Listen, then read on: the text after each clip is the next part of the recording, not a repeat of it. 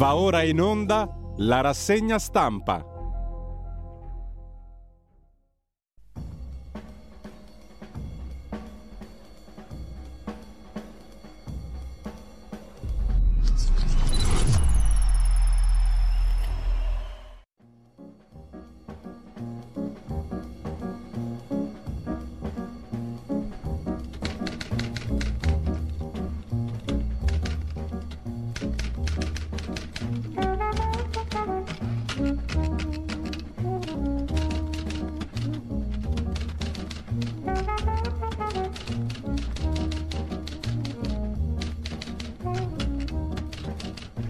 Cordiale buongiorno a tutte le ascoltatrici e a tutti gli ascoltatori da Giulio Cainarca. Ben trovati all'appuntamento con la rassegna stampa.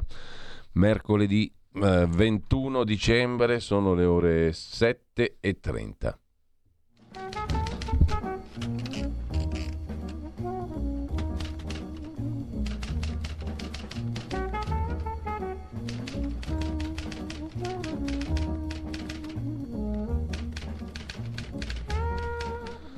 Radiolibertà.net, poi dovremo comunicarvi il nuovo numero di telefono per gli interventi in diretta, gestito in maniera mh, mm, particolare, diciamo così, per cui mh, mm, ancora non lo sappiamo, però mh, mm, il nuovo numero per intervenire in diretta vi verrà comunicato al più presto. Cosa vuol dire? Al più presto.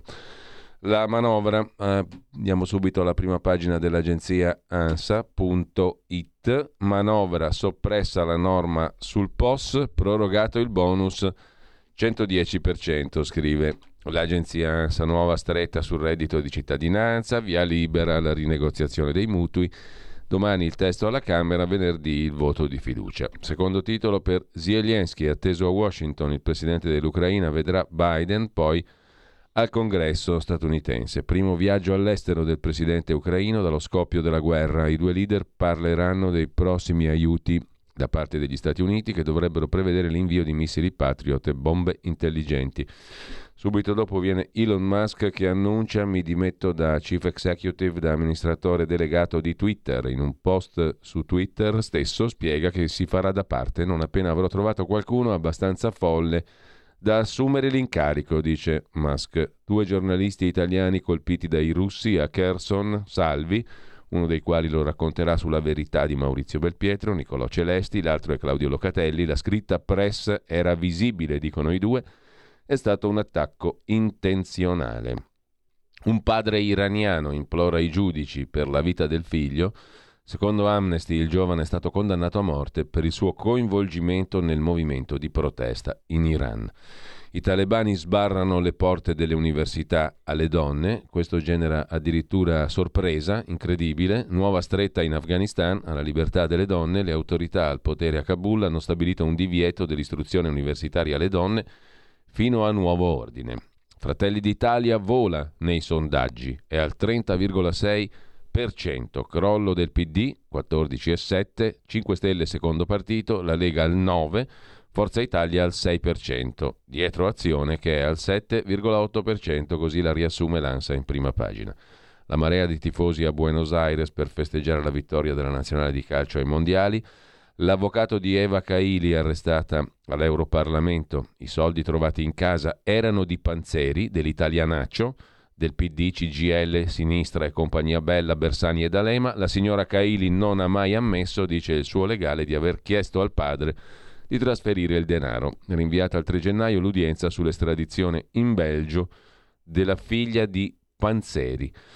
E ancora in primo piano sull'agenzia ANSA di stamani lo stop ai cellulari in classe. Qualcuno ci aveva pensato, mi pare il ministro un ministro precedente dell'istruzione anche in passato, comunque arriva la circolare del Ministero dell'istruzione. Non ci sono sanzioni. Il ministro Valditara dice anche questione di rispetto per i docenti. Sulle intercettazioni il ministro Nordio, le porcherie nell'inchiesta Palamara, sulle intercettazioni preventive non è cambiato nulla, è stato solo trasferito un piccolo capitolo dal Ministero della Giustizia al Ministero dell'Economia, ha spiegato il ministro minimizzando la questione delle intercettazioni. Eh, in Lombardia Fontana ha detto che Bossi è in forma e mi voterà senza dubbi, lo conosco da troppi anni e siamo amici da troppi anni, ha detto il presidente della regione, uscente e ricandidato, Attilio Fontana che ha incontrato Umberto Bossi, anzi il contrario, il fondatore della Lega ha incontrato al Pirellone il presidente Fontana, come si legge in un breve comunicato diramato dai referenti del Comitato Nord di Bossi.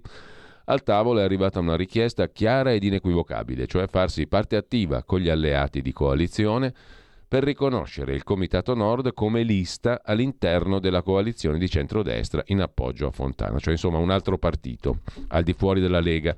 Sul fatto che in Lombardia Bossi, quello di Bossi, eh, che in Lombardia Bossi voterà il governatore Attilio Fontana non ci sono mai stati dubbi.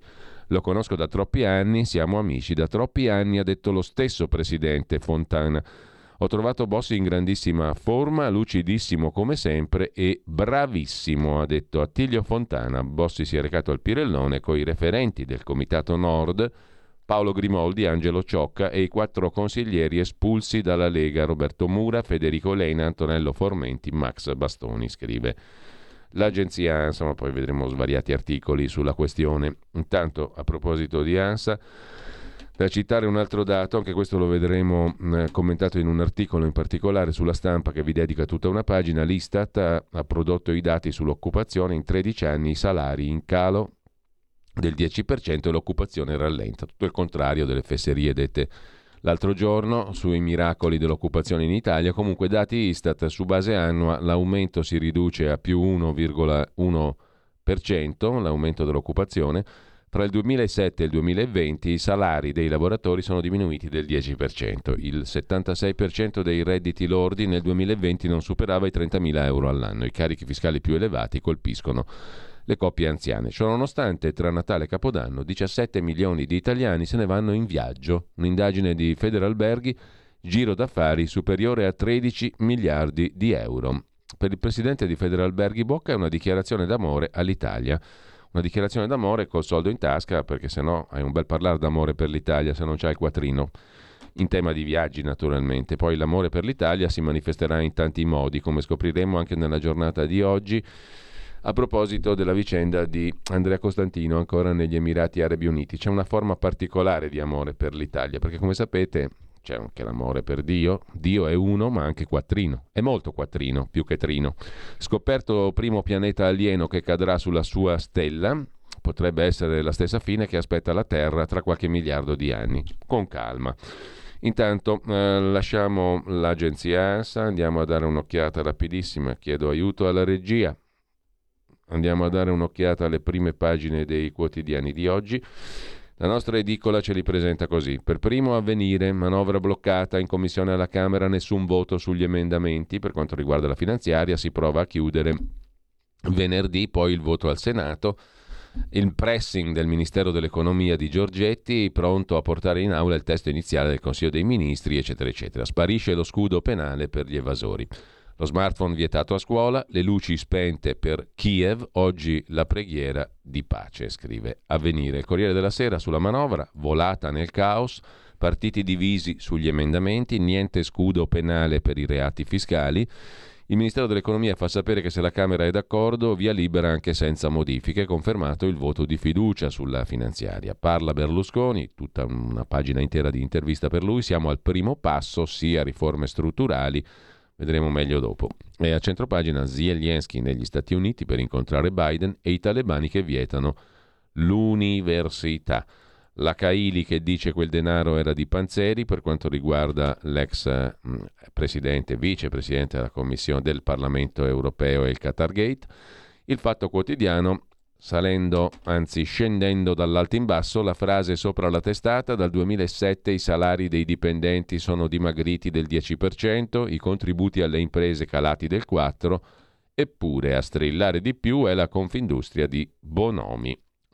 Per quanto riguarda il Qatar Gate, Giorgi canta, Panzeri scarica su Cozzolino e la Caili scarica su Panzeri. Euro tangenti, c'è anche un tizio chiamato l'Algerino, i soldi, i pubblici ministeri belgi, ai quali il compagno di Eva Kaili, Giorgi, descrive il piano Qatar e racconta di tangenti anche dalla Mauritania e di un'altra ONG, la Human Rights Foundation. Nei verbali dell'ex sindacalista Panzeri il ruolo dell'europarlamentare del PD Cozzolino. Il gas dell'ENI usato da Mosca contro Kiev, intesa col Kazakistan, da parte della, della azienda italiana, scrive Gianni Barbacetto, e poi patto di ferro Fratelli d'Italia Lega, base a Coltano, blitz di Crosetto che scavalca Gianni in Toscana. A chi interessa, pagina 16 del fatto. Casino totale è invece il titolo principale del Fatto Quotidiano sulla manovra. Dopo la denuncia del Fatto Quotidiano salta lo scudo penale agli evasori ma elite su tutto nel governo. A dieci giorni dall'esercizio provvisorio, che certamente non ci sarà, maggioranza in stato confusionale, finanziaria da rifare, eccetera, eccetera. E la PM Alessandra Dolci dell'antimafia di Milano dice è un brutto segnale. Oltre agli evasori si rischia di fare un regalo alle mafie, eccetera, eccetera. Il solito con psicodramma. Psicodramma PD è proprio il titolo del fatto a chiudere la prima pagina. Fughe dagli 87, Esposito dice io rimango. Che cosa si tratta? Robe interne al PD pagina 5 del Fatto Quotidiano. Mentre Marco Travaglio si, pa- si occupa delle lingue sincronizzate di tutti i leccaculo che sono passati da Berlusconi a Meloni, il principio è lo stesso. Questi qui sono dei leccaculo, punto e basta. Il giornale si occupa dell'Europa che viene giù, si allarga il Qatar Gate, lo scandalo sfiora la Commissione. Nel mirino la struttura di Borrell, lo sponsor di Di Maio come inviato europeo nel Golfo Persico. Sequestrata una casa a Cervinia. Sequestrato un appartamento a Nicolò Figata-Lamanca, amico di Emma Bonino. Basta porcherie con le intercettazioni, forse è la volta buona, il ministro Nordio non molla, titola ancora il giornale, il Senato ordina un'indagine conoscitiva. Le riforme sono da riformare, scrive Augusto Minzolini a proposito della riforma Cartabia, la giustizia e tante altre belle cose. Scudo fiscale e carta giovani e rebus manovra, un iter burrascoso per la finanziaria in commissione.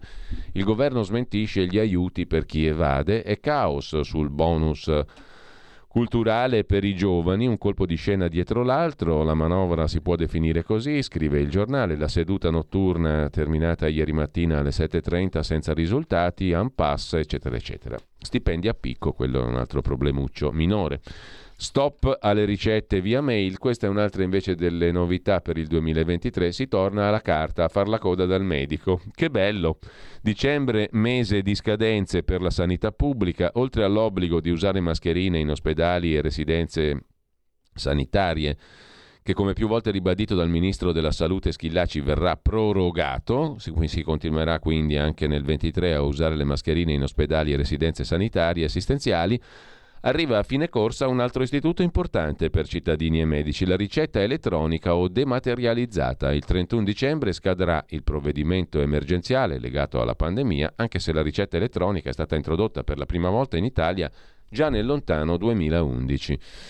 E con questo lasciamo la prima pagina del giornale, andiamo al quotidiano nazionale L'ora della verità, la foto d'apertura è quella di Pietro Orlandi, fratello di Emanuela, che quindi a 15 anni scomparve nel 1983, figlia di un dipendente del Vaticano. Si va verso l'inchiesta parlamentare sul caso di Orlandi, Gregori e Cesaroni. Intervista a Pietro, fratello di Emanuela, la Commissione può fare chiarezza.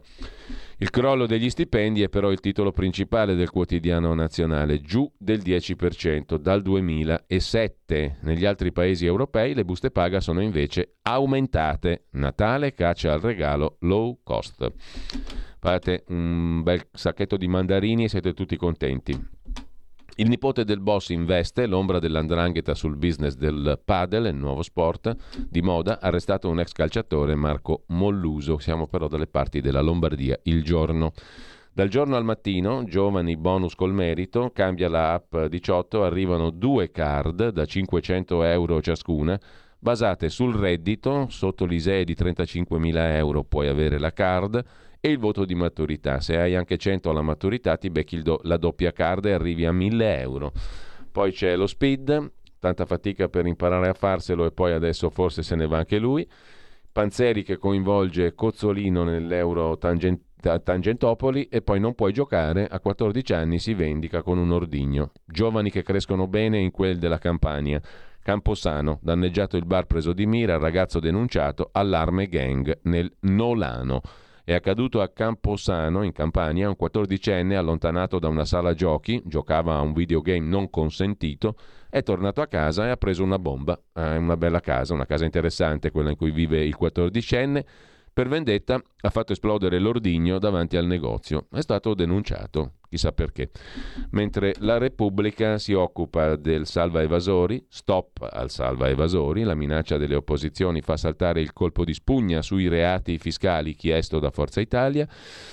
Poi subito sotto la telefonata che ha piegato Forza Italia, Giancarlo Giorgetti ha chiamato Giorgia Meloni e poi lo scontro nella Lega, Bossi contro Salvini, Bossi che dice di Salvini è un bambino, non è un uomo. Umberto Bossi da giorni cerca invano Salvini al telefono.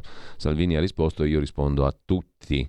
Non mi nego a nessuno. Al centro della questione la lista del Comitato Nord. Ieri l'ultima tappa dello scontro, Bossi dice Salvini si comporta come un bambino, non come un uomo. Io sono abituato a parlare da uomo a uomo.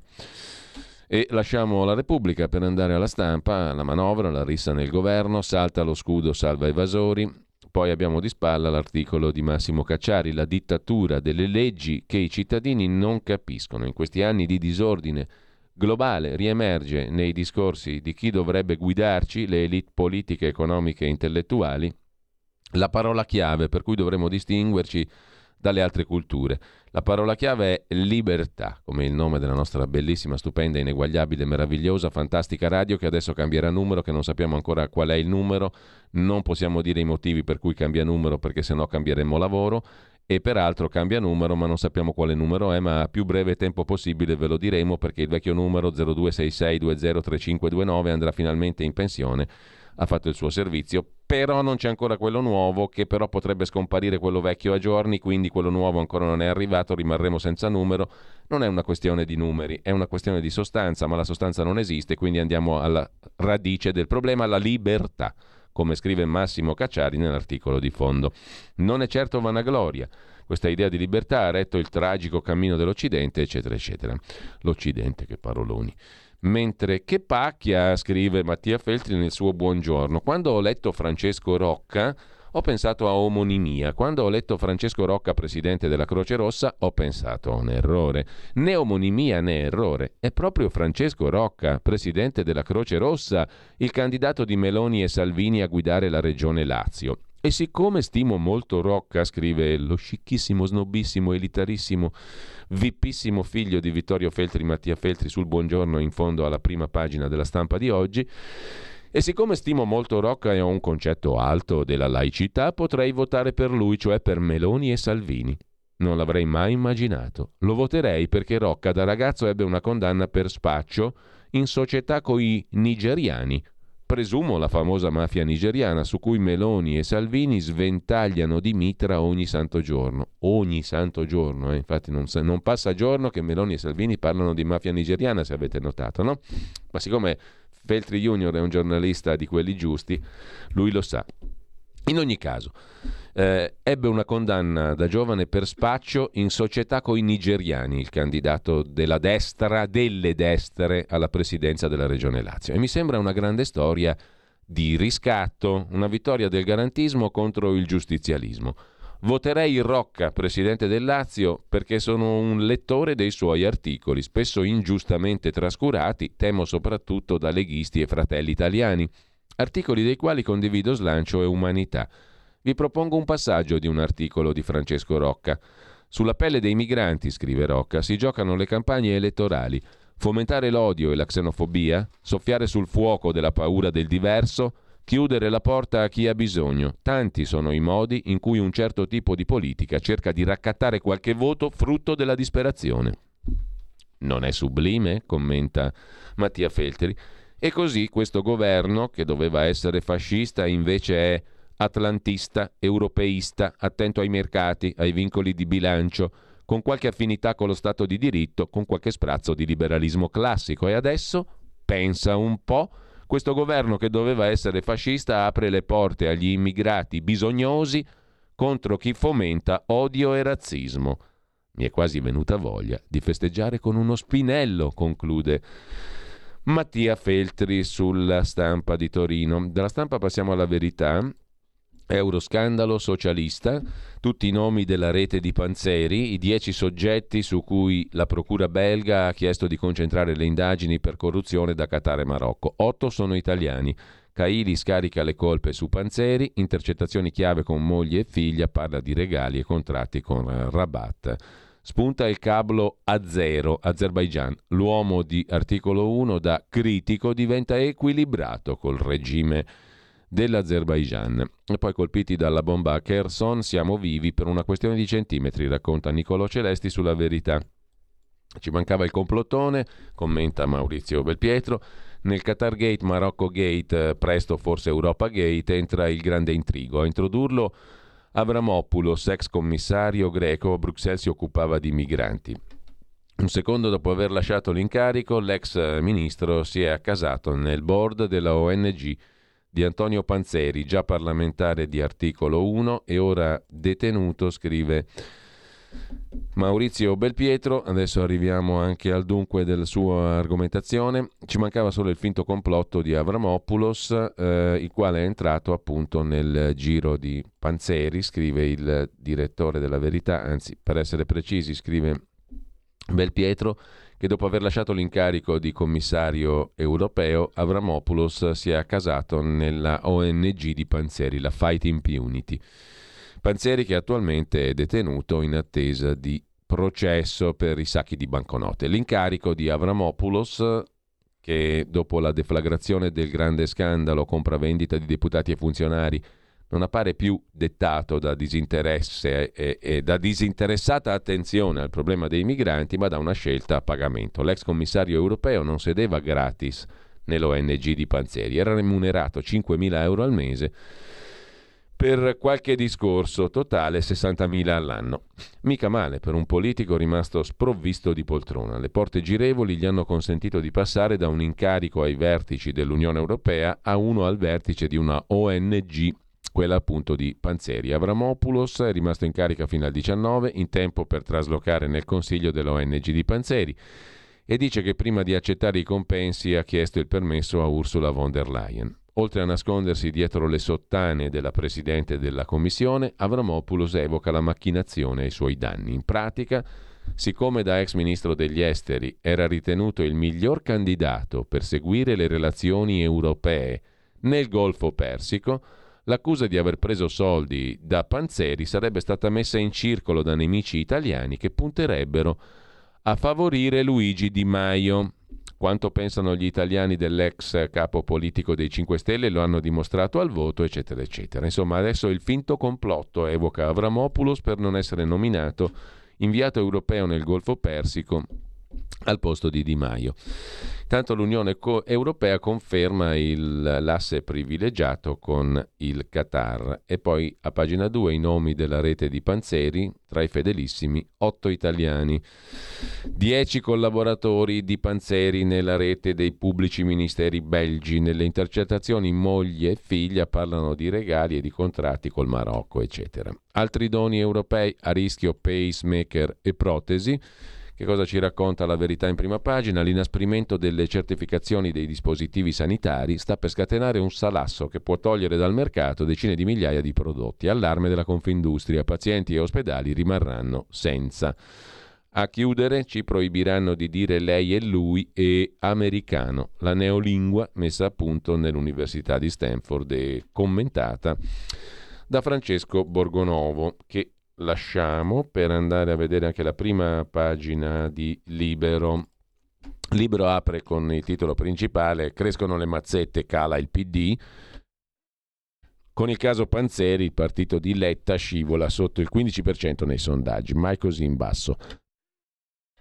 Di spalla il commento del direttore Alessandro Sallusti, è la sinistra che va in esercizio provvisorio sull'esercizio provvisorio di bilancio che non ci sarà. E poi in evidenza Bossi rischia di sfasciare la Lega, attacca Salvini, vuol fare una sua lista, anche Fontana dice no. A pagina 7 di Libero il servizio di Fabio Rubini. Senatur si presenta a sorpresa al Pirellone per tenere a battesimo la sua corrente, poi chiede a Fontana di mediare per inserire il Comitato Nord nel centro-destra. Il governatore frena e anche Matteo Salvini chiude al dialogo con i fuoriusciti. Ha chiesto Bossi che Fontana si faccia parte attiva con gli alleati per riconoscere il Comitato Nord come lista nel centro-destra. Ma quale scissione? La scissione dell'atomo, ha detto Salvini, la Lega è in forze. Bossi dice che sono un bambino, per me è un complimento, sono come Peter Pan. Lasciamo con questo. La Lega, c'è anche Gad Lerner, per Lerner la Meloni sbaglia anche se piange, le lacrime sulle leggi razziali, troppo tardi ha detto Gad Lerner, il commento è quello di Francesco Storace in prima pagina su Libero. E poi l'accusa di Nordio, l'inchiesta su Palamara fu manipolata, scrive il Quotidiano Libero in prima pagina. Nordio attacca i pubblici ministeri, inchiesta porcheria contro Palamara, scandalo creato ad arte, il guardasigilli tira dritto sulla revisione delle intercettazioni e cita l'esempio dell'indagine che ha colpito l'ex capo dell'Associazione Nazionale Magistrati. C'è stata una manipolazione. Lo scandalo Palamara ha rivelato un verminaio al quale non si è posto rimedio e non si porrà finché resterà il principio correntizio. L'abuso d'ufficio va abolito mentre il traffico di influenza va rimodulato perché mancano due principi fondamentali, tassatività e tipicità, ha detto Nordio alla terza Camera del Parlamento a porta a porta. Con ciò lasciamo anche la prima pagina di Libero, atlete torturate per la medaglia e i genitori muti, le ragazzine vessate, il commento di Vittorio Feltri in prima pagina e a pagina 21 a proposito, a proposito uh, della notizia mh, mm, messa appunto in prima pagina da Libano dello scandalo delle ginnaste italiane che sta assumendo dimensioni gigantesche, scrive Vittorio Feltri. 300 giorni di guerra, l'Ucraina è spenta, scrive a sua volta Renato Farina, sulle luci del Natale in Ucraina in prima pagina su Libero. Con questo lasciamo anche Libero. Adesso chiedo alla regia un attimo di eh, tendinamento del tutto perché andiamo a vedere anche la prima pagina del quotidiano di Sicilia e poi la prima pagina di Italia Oggi. Vediamo subito, il quotidiano di Sicilia si occupa del Natale amaro. Inflazione, caro energia, disoccupazione, un mix esplosivo in Sicilia, dove la povertà, secondo le associazioni di volontariato, sta ulteriormente crescendo. Non è l'unica regione. In fila alla Caritas aumentano gli insospettabili e anche questo avviene in altre regioni, compresa la ricca Lombardia. Treni, la Sicilia viaggia al ritmo dei blues presentati i convogli ibridi di Trenitalia, il nuovo convoglio della flotta regionale di Trenitalia a doppia alimentazione elettrica e diesel in prima pagina sul quotidiano siciliano. La finanziaria regionale ancora una volta col cappello in mano, debiti spalmabili in dieci anni anziché tre, la decisione adesso spetta a Roma sulle finanze anche della regione Sicilia. Dal quotidiano di Sicilia passiamo, innanzitutto facciamo una, una capatina sul riformista di Piero Sansonetti Sarà pure eletto dal popolo, ma è un governo di pasticcioni, sentenzia il direttore del riformista, una manovra barcollante e il dilettantismo. Michele Prospero commenta Giorgia Meloni come i pifferi di montagna, voleva fare la sovranista è finita sovranata. Tiziana Maiolo lo hanno massacrato, ma l'europarlamentare Fidanza è innocente. L'inchiesta sulla lobby nera, richiesta di archiviazione. Dal neonazi ai soldi sporchi, i video che accusano Fratelli d'Italia. Così titolava Repubblica, prima pagina 2 ottobre del 21. La lobby nera non esiste, Formigli, fanpage erano tutte bufale, titolava ieri Libero. Come dimenticare quell'autunno di un anno fa? Mancavano 48 ore alle elezioni amministrative che avrebbero confermato come vincente la sinistra a Roma e a Milano era scoppiato il caso di Carlo Fidanza, eurodeputato di Fratelli d'Italia, uomo forte di Giorgia Meloni a Milano. La storia che sta evaporando in questi giorni, con la richiesta di archiviazione da parte della Procura. Andiamo a vedere anche la prima pagina di Italia oggi. Mille proroghe di fine anno, assunzioni nella pubblica amministrazione, stabilizzazione nei comuni fino al 2023 al 30 giugno 2023 la dichiarazione IMU del 21, al 1 luglio 23 l'entrata in vigore della riforma del lavoro sportivo, certificati anagrafici senza bollo ancora per un anno, tante altre belle cose che prevede il decreto mille proroghe, un classico di fine anno addirittura. Mentre il PD è in crisi culturale, dice Giovanni Orsina, politologo, direttore della School of Government dell'Università Luis Guido Carli della Confindustria di Roma, il PD non sa più cos'è e brucia consensi. La rubrica diritto del rovescio, il commento del direttore Magnaschi in prima pagina, il corsivo.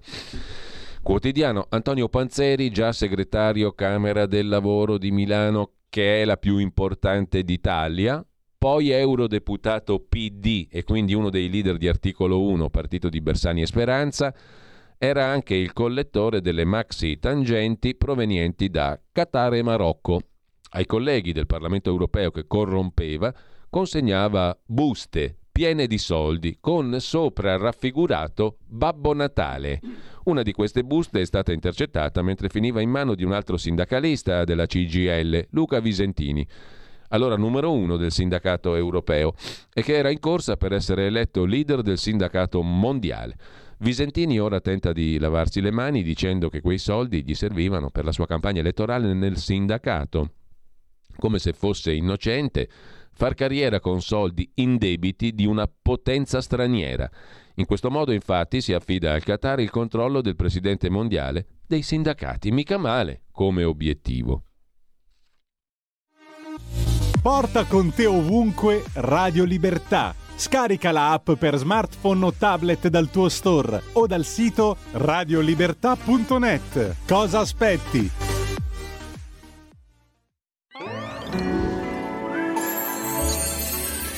Buon Natale a tutti voi! Buon Natale a tutti! Ciao, buon Natale! Buon Natale! Buon Crismuca a tutti! Grazie! È Natale, eh? Buon Natale a tutti! Buon Natale! Buon Natale! Buon Natale! È un regalo di Natale! Buon Natale! Buon Natale, Vanessa! Buon anno, signori! Buon Natale! Buon Natale, Orso! Buon Natale! Buone feste da tutto lo staff di Radio Libertà, la tua radio. La tua radio è ascoltabile anche con la televisione in digitale. Sul telecomando della televisione digitale o del tuo ricevitore digitale puoi scegliere se vedere la TV o ascoltare la radio. Risintonizza i canali radio e troverai anche Radio Libertà, canale 252.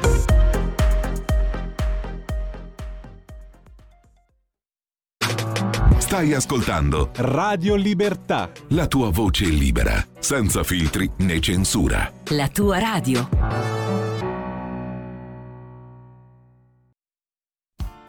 Tutte le domeniche, dalle 8 alle 10, la rassegna stampa del giorno e alcuni dei fatti principali della settimana che si è appena conclusa, con eh, ospiti e telefonate in diretta. La domenica mattina non perdere contatto con la realtà su Radio Libertà, senza filtri né censure.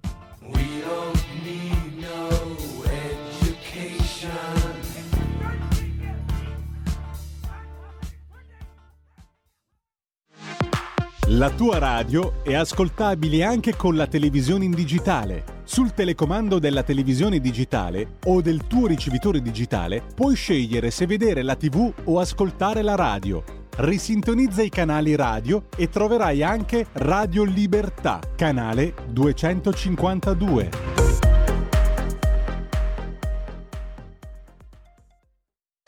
Un nuovo modo per sostenere la tua radio. Visita radiolibertà.net. Ti basta un clic e potrai versare il tuo contributo volontario direttamente online. Potrai donare con ogni tipo di carta di credito, anche prepagata. Ti aspettiamo online. Su radiolibertà.net. Sostieni la tua radio con il tuo contributo volontario. Radio Libertà. La tua radio. Diamo voce alla nostra gente.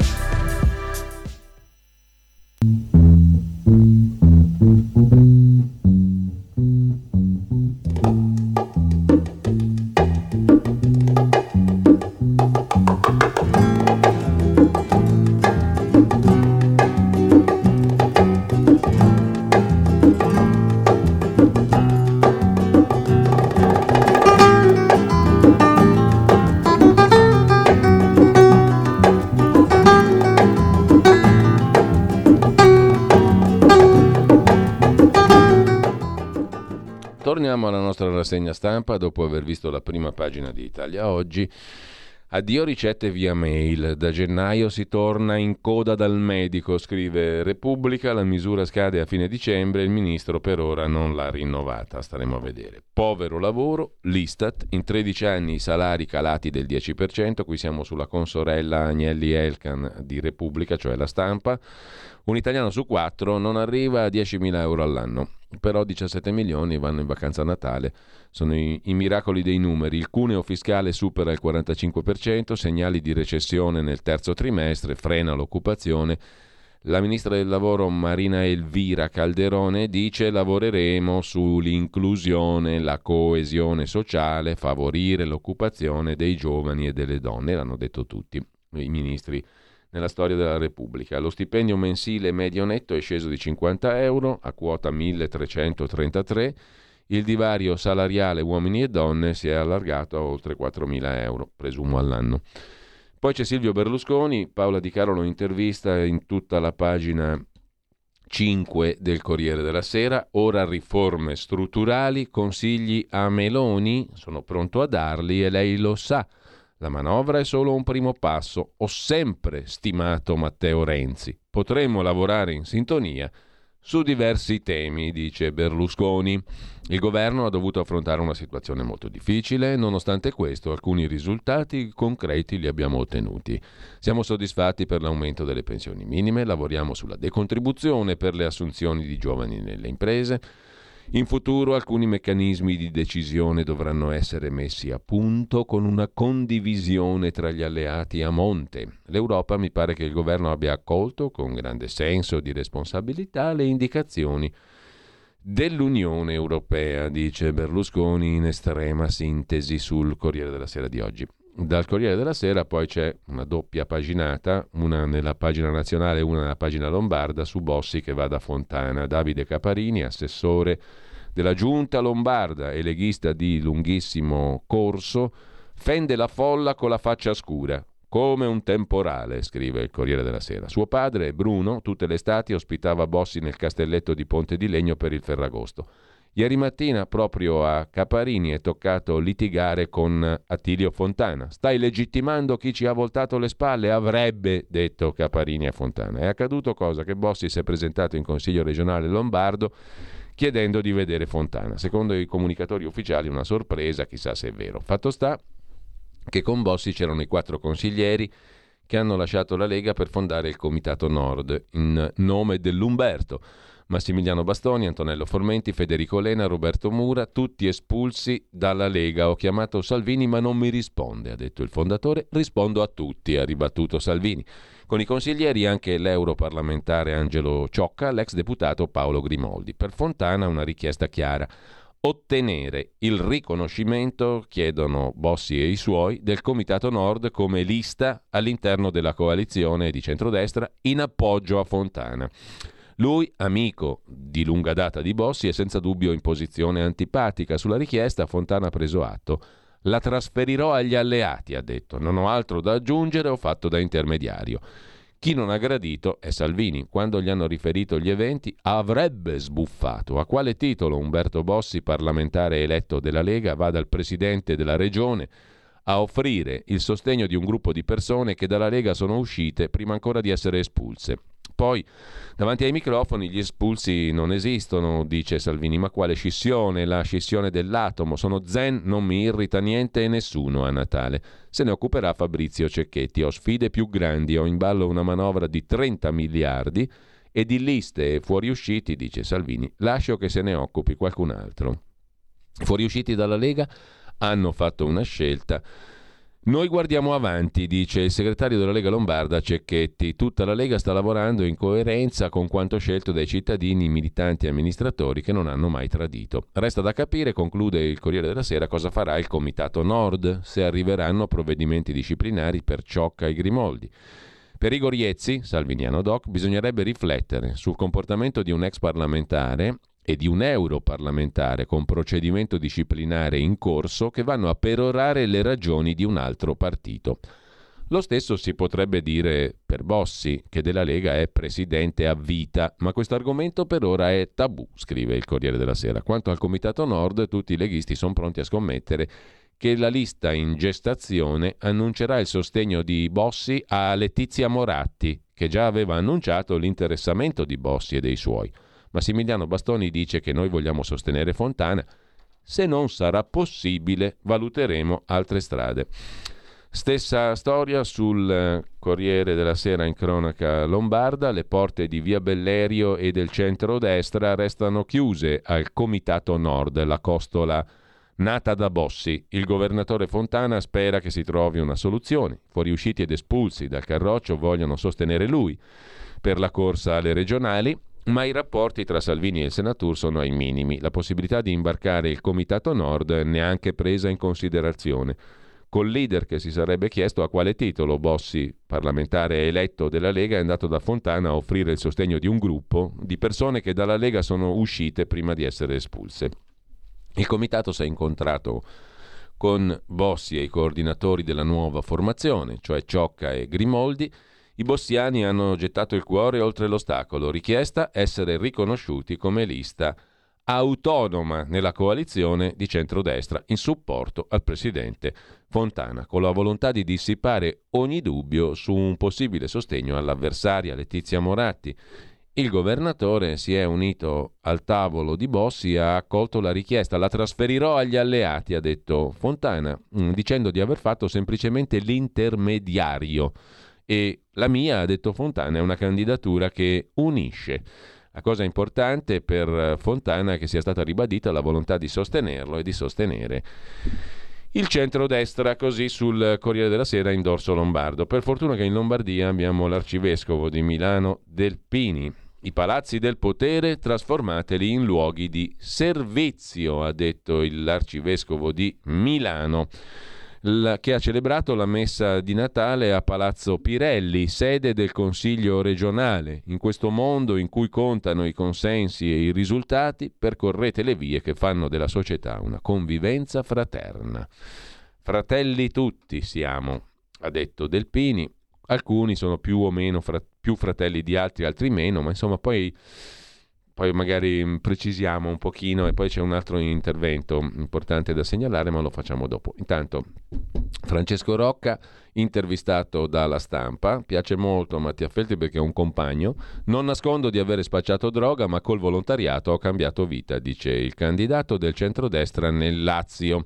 Le mie priorità, mobilità e sanità. Eliminerò le liste d'attesa nel pubblico, terrò alta l'asticella contro la corruzione. Ero nel fronte della gioventù, ma ora sono indicato da tutta la coalizione. D'Amato, il competitor del PD, ha fatto bene sul Covid, ma prima non ha ottenuto granché. Anche sulla stampa Bossi formalizza la scissione e tratta con Fontana sul nord, scrive il quotidiano torinese. Veniamo ad altro argomento molto interessante, il pezzo di Tino Oldani, la sua torre di controllo su Italia Oggi, sul price cap, sbandierato come una vittoria da molti, prevede molti paletti che lo renderanno inutile, non applicabile. Il governo italiano, in testa Meloni e il ministro Pichetto Frattin, è convinto che il price cap è una vittoria. Gli esperti di settore sono molto meno convinti, lo considerano un'illusione, un compromesso talmente condizionato per cui diventerà impossibile applicarlo. Ci sono così tante garanzie che è difficile capire come andrà a finire. Inapplicabile, inutile. Su Price Cap e Qatar Gate, un'altra voce importante raccolta dal sussidiario.net è quella di Michele Marsiglia, presidente di Federpetroli Italia. All'Unione Europea serve gas, ma crea ostacoli con Africa e Medio Oriente il price cap europeo sul gas non difende i consumatori e potrebbe far diventare più complicati i rapporti con i paesi fornitori. Scettico anche il presidente di Federpetroli. Sul tempi.it, mensile diretto da Emanuele Boffi, il price cap sul gas non farà diminuire il costo delle bollette. Insomma, trovane uno che ne parla bene, a parte il governo, di questo price cap. Quello raggiunto a Bruxelles sul tetto al prezzo del gas è un accordo di compromesso all'europea, servirà a poco, riguarda poche transazioni, forse non entrerà mai in vigore, scrive Leone Grotti su Tempi. Anche Carlo Cambi, che poi avremo con noi alle, me- alle 9 e mezza, chiedo scusa, alle 9.30 per gli scorretti versione di Natale. Anche Carlo Cambi si occupa della questione a pagina 7 della verità di stamani. Il tetto al gas spingerà in su i prezzi e scatenerà la guerra fra i paesi dell'Unione Europea. Il meccanismo fissa il limite a 180 euro contro i 108 attuali, i mercati saranno incentivati a tornare a correre, non solo scatterà a febbraio e per riempire gli stoccaggi gli stati si faranno concorrenza. Siccome adesso costa 108 a megawattora il eh, gas, perché fissare il tetto a 180? Vuol dire favorire il rialzo. Ieri nell'enoteca di fiducia, scrive Carlo Cambi, ho messo nel carrello la Tasce, Masseto dell'Ornellaia, Barbaresco di Angelo Gaia, Brunello di Montalcino di Biondi Santi, Montrachet per il cenone della vigilia eh, e Champagne Dampierre Grand Cru per il brindisi ho appoggiato sul post la carta di credito, macchinetta che risponde operazione rifiutata. Pare che sforassi il plafond.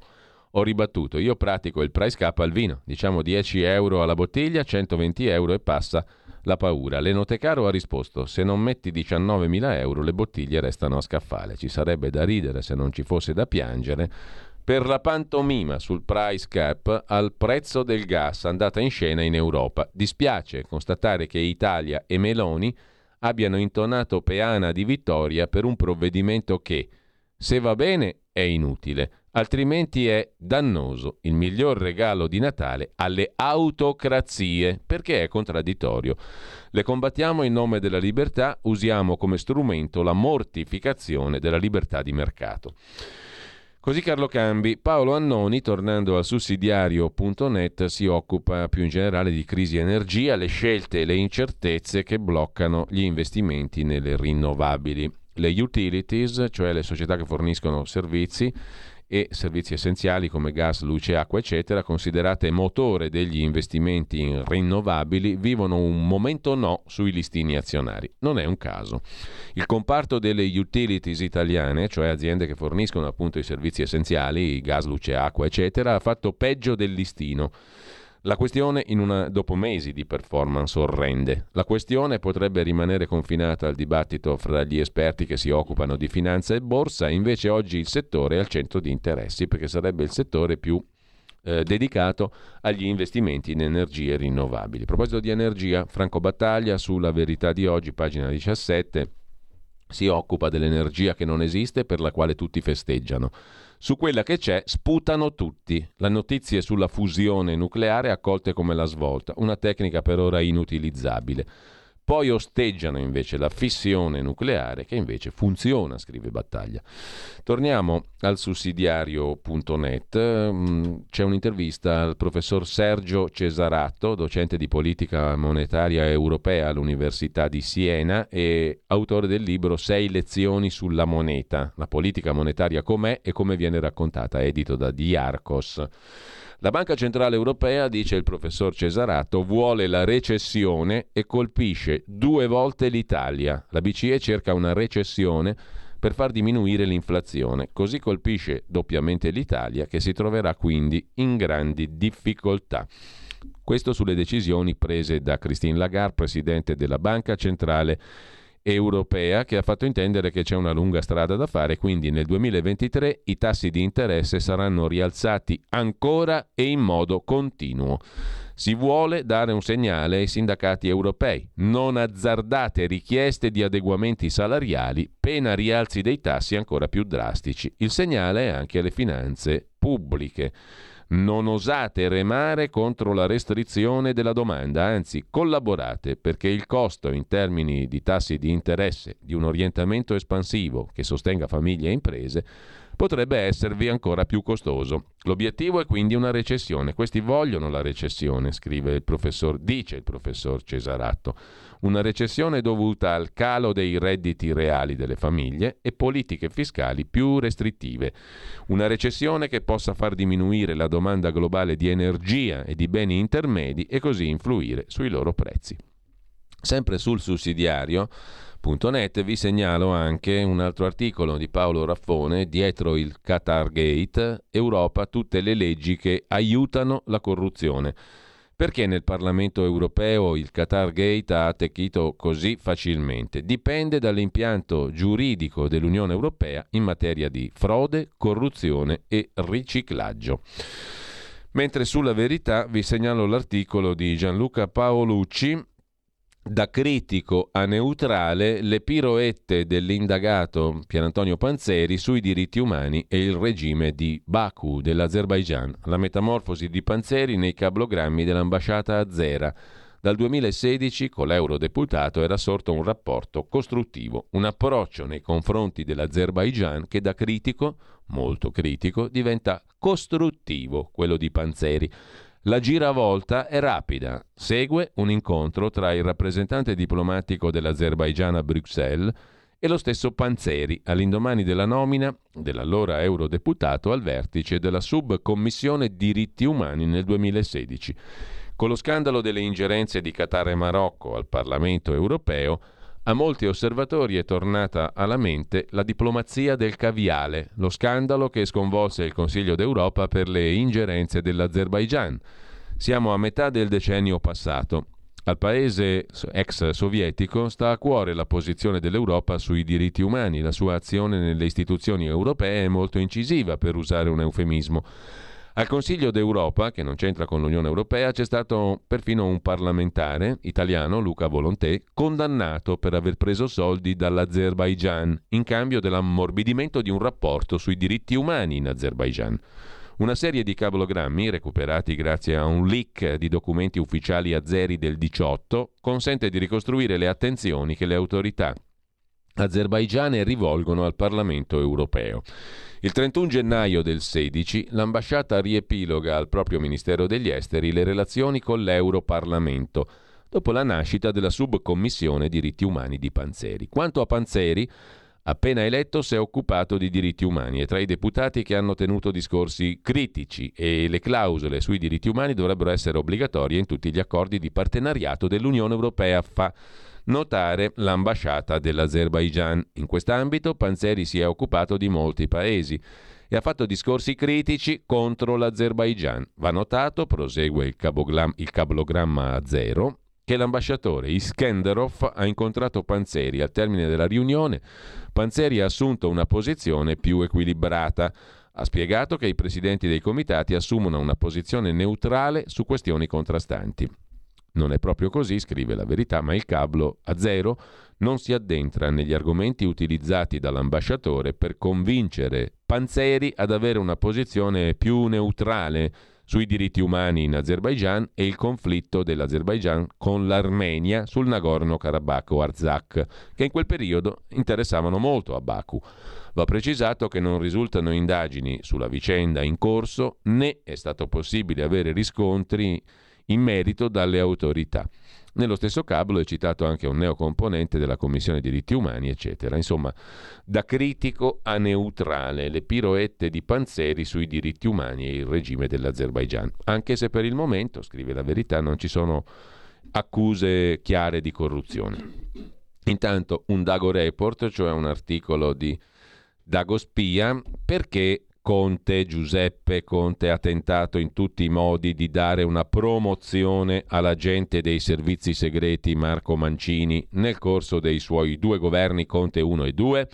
Mancini, con un passato pieno di ombre, caso Abu Omar dossier illegali, quali argomenti aveva per spingere Giuseppe Conte e Vecchione a dargli la vice direzione dell'AISE prima e la vice direzione del DIS, il coordinamento dei servizi segreti della Belloni, dopo?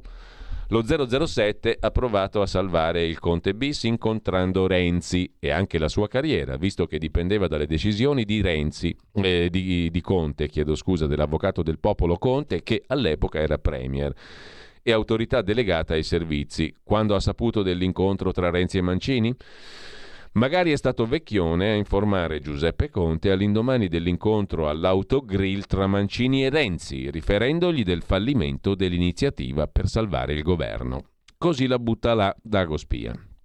Su Dagospia è un'altra cosa divertente invece, attenzione, c'è Maretta in casa del cosiddetto virologo Pregliasco, adesso candidato con il PD con Maiorino alle regionali in Lombardia.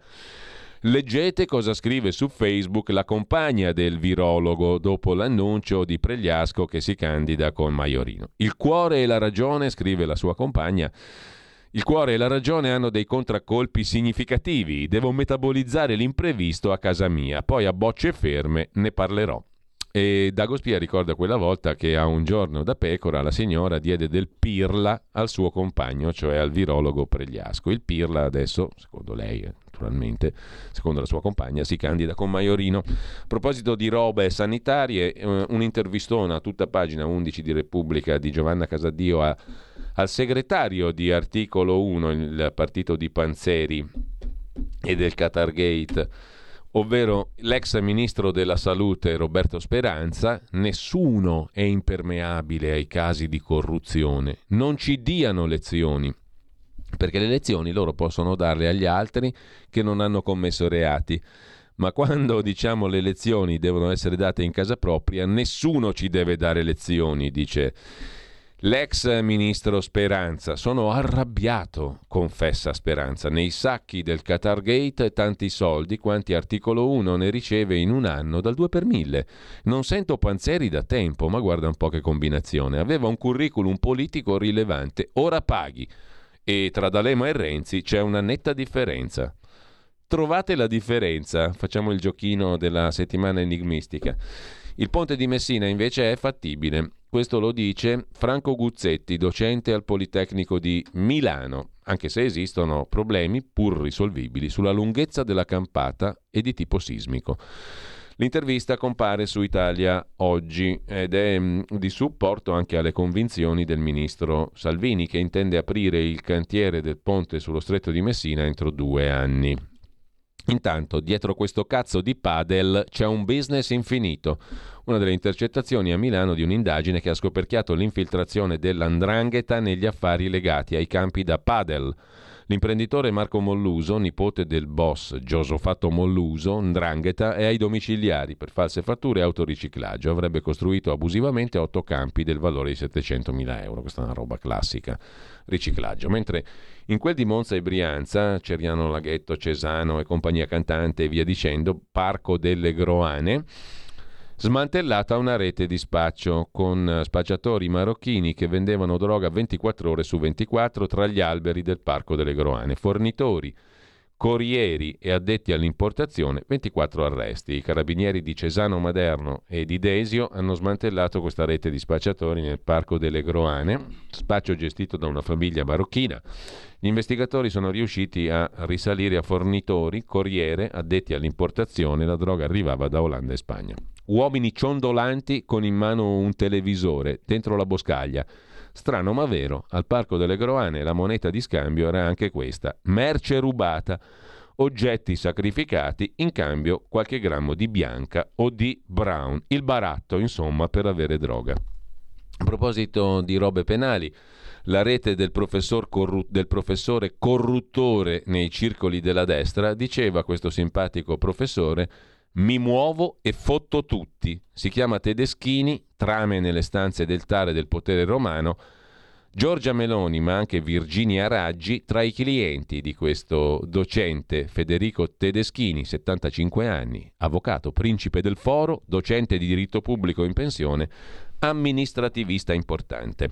Ho avuto grandi amici, potenti nemici. Quando fai il professore sei un teorico, quando fai l'avvocato e sei in battaglia, li fotti i teorici. I miei detrattori dicevano Tedeschini, sai dove lo metti, non sai dove lo trovi. Questo è il miglior complimento che abbia mai ricevuto. Un figo, insomma. Mentre aprendo la pagina degli esteri, velocemente da asianews.it, avvocata cinese per i diritti umani bloccata da una app per il tracciamento Covid, si chiama Wang Yu, è nota per l'impegno umanitario, il suo codice QR è diventato rosso due volte senza tampone positivo. Perché? Perché doveva fornire una consulenza in un caso di diritti umani, altro che malata di Covid. L'hanno fatta fuori. Nel secondo caso si trovava a Pechino a due mesi dal congresso del Partito Comunista. Applicazioni web contro il Covid sono usate in realtà per il controllo sociale. Ma dai, scrive asianews.it. Sul sussidiario.net un'intervista a Serena Console, sinologa, collaboratrice di varie testate, compreso il manifesto, un milione di morti in Cina, proteste, crisi economica, vaccini vecchi, questo è il modello Xi Jinping. La Cina riapre e allenta le strategie zero Covid. Il rischio è il sistema sanitario su cui non si è mai investito, che non regga a una nuova ondata di contagi. Tutti gli affari anticina di Biden sui metalli in Africa li racconta Marco Dell'Aguzzo. Su Start Magazine gli Stati Uniti hanno firmato un accordo sui metalli per le batterie con Congo e Zambia, con l'obiettivo di creare una filiera per auto elettriche in Africa e contrastare la Cina. Finanza senza limiti, scrive ancora sul sussidiario.net il professor Fabrizio Pezzani, l'1% dell'America decide la guerra per tutti. Infine vi segnalo su Tempi anche un articolo tempi.it di Rodolfo Casadei su Kissinger che manda due messaggi a Biden sulla guerra in Ucraina. Il quasi centenario Kissinger avvisa Biden. Il conflitto in Ucraina potrebbe finire come la prima guerra mondiale e le armi high-tech sono a un punto di non ritorno. Su Start Magazine la domanda chi si aggiudicherà la ricostruzione dell'Ucraina? Punto di domanda. Max del Papa su Italia Oggi, il comune di Kassel, siamo in Assia in Germania ha deciso Natale abolito, nessun simbolo, nessun canto, nessun albero, nessun presepe. Il politologo Giovanni Sartori aveva previsto tutto, mentre in Austria, pensate un po', sempre su Italia Oggi, Roberto Giardina ce ne informa, diventa un problema dire buongiorno per il politicamente corretto. Criticato in Austria chi saluta con Grüß Gott, Dio ti benedica, anziché Guten Tag, buongiorno. Quotidiano di Sicilia, il quotidiano d'Italia, l'informazione che ribalta i luoghi comuni, una vera visione dei fatti, l'Italia vista da sud. Ogni siciliano che vive in Italia e nel mondo è una risorsa è protagonista della crescita della nostra nazione. Dai forza alla crescita della nostra isola, abbonandoti al QDS digitale più archivio a soli 99 euro annui. Quotidiano di Sicilia, il quotidiano d'Italia, una scelta di valore.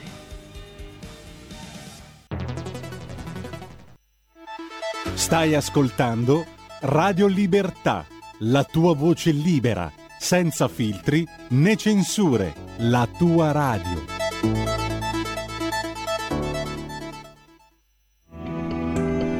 Il meteo.it presenta le previsioni del giorno. Moderata alta pressione sul nostro paese con assenza pressoché totale di piogge ma con cieli spesso grigi. Nella prima parte della giornata nuvolosità irregolare o anche totale copertura sulla maggior parte dei settori, maggiori schiarite sulle Alpi e all'estremo sud. Piogge o locali rovesci sulla Liguria. Nel pomeriggio situazione quasi del tutto stazionaria. Per ora è tutto da ilmeteo.it dove il fa la differenza anche nella nostra app. Una buona giornata da Lorenzo Tedici.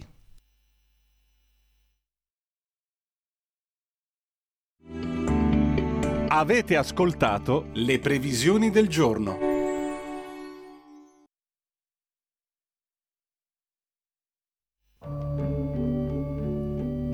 Le premier qui dit se trouve toujours sacrifié.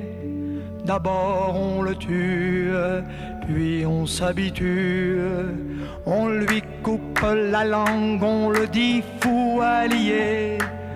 Après sans problème, parle le deuxième, le premier qui dit la vérité, il doit être exécuté.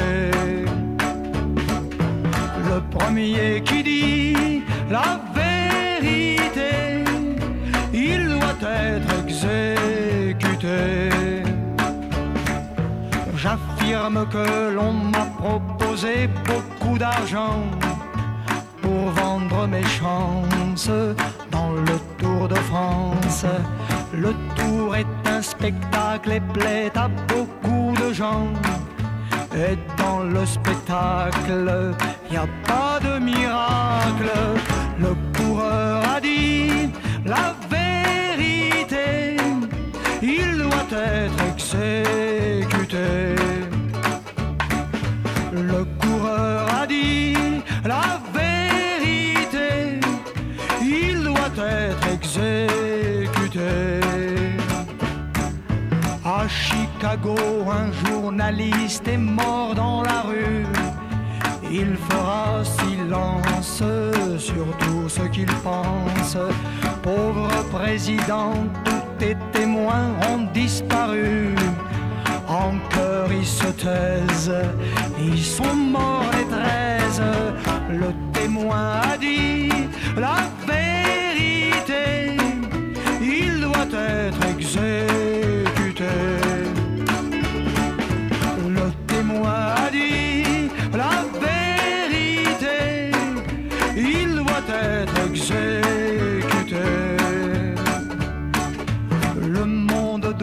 s'enivrer de discours, pas de vin.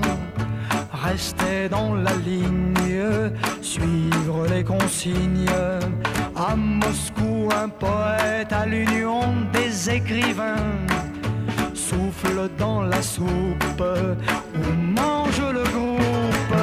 Le poète a dit la vérité, il doit être exécuté. Poète a dit la vérité, il doit être exécuté. Un jeune homme à cheveux longs grimpait le Golgotha. La foule sans tête était à la fête. Pilate a raison de ne pas tirer dans le tas. C'est plus juste en somme d'abattre un seul homme. Ce jeune homme a dit la vérité. Il doit être exécuté. Ce jeune homme a dit la vérité. Il doit être exécuté. Allora, abbiamo ascoltato La Verité di Guy Bear grazie a un suggerimento del nostro amico e collega Maurizio Bolognetti, perché il ritornello della canzone dice che chi dice la verità finisce male, finisce giustiziato. Mm? Non è che sia un auspicio condivisibile, purtroppo pecca di realismo questa impostazione e questo brano che ci dice che questa cosa qui era molto conosciuta da sempre, è una verità conosciuta da sempre, chi dice la verità rischia di finire male. Mm? Eh, noi ciò nonostante, mm, senza voler finire male e senza finire male, perché non ci finiremo male in nessun modo, anzi c'è una sola maniera per uscire da tante cose, finire bene come nel caso di cui ci occupiamo quotidianamente aprendo la nostra finestra di libertà ovvero salutando e abbracciando Andrea Costantino, che è ancora lì in Emirati Arabi Uniti, che è ancora lì fisicamente, nonostante stia facendo una, una dura iniziativa di digiuno, sostanzialmente, da ormai quattro giorni, giusto Andrea? Giorni, sì. Quattro giorni, quindi la prima fondamentalissima domanda, intanto saluto anche eh, la tua compagna Stefania Giudice che è in collegamento con noi da Milano e anche Antonino Danna. Antonino Danna che ha seguito dall'inizio, fu lui a fare la prima intervista di questa ininterrotta serie di giorni che avremmo avanti da più di un mese per Zoom nel pomeriggio. Poi ci siamo sentiti tutti i giorni da lì in avanti. Antonino, buongiorno, grazie.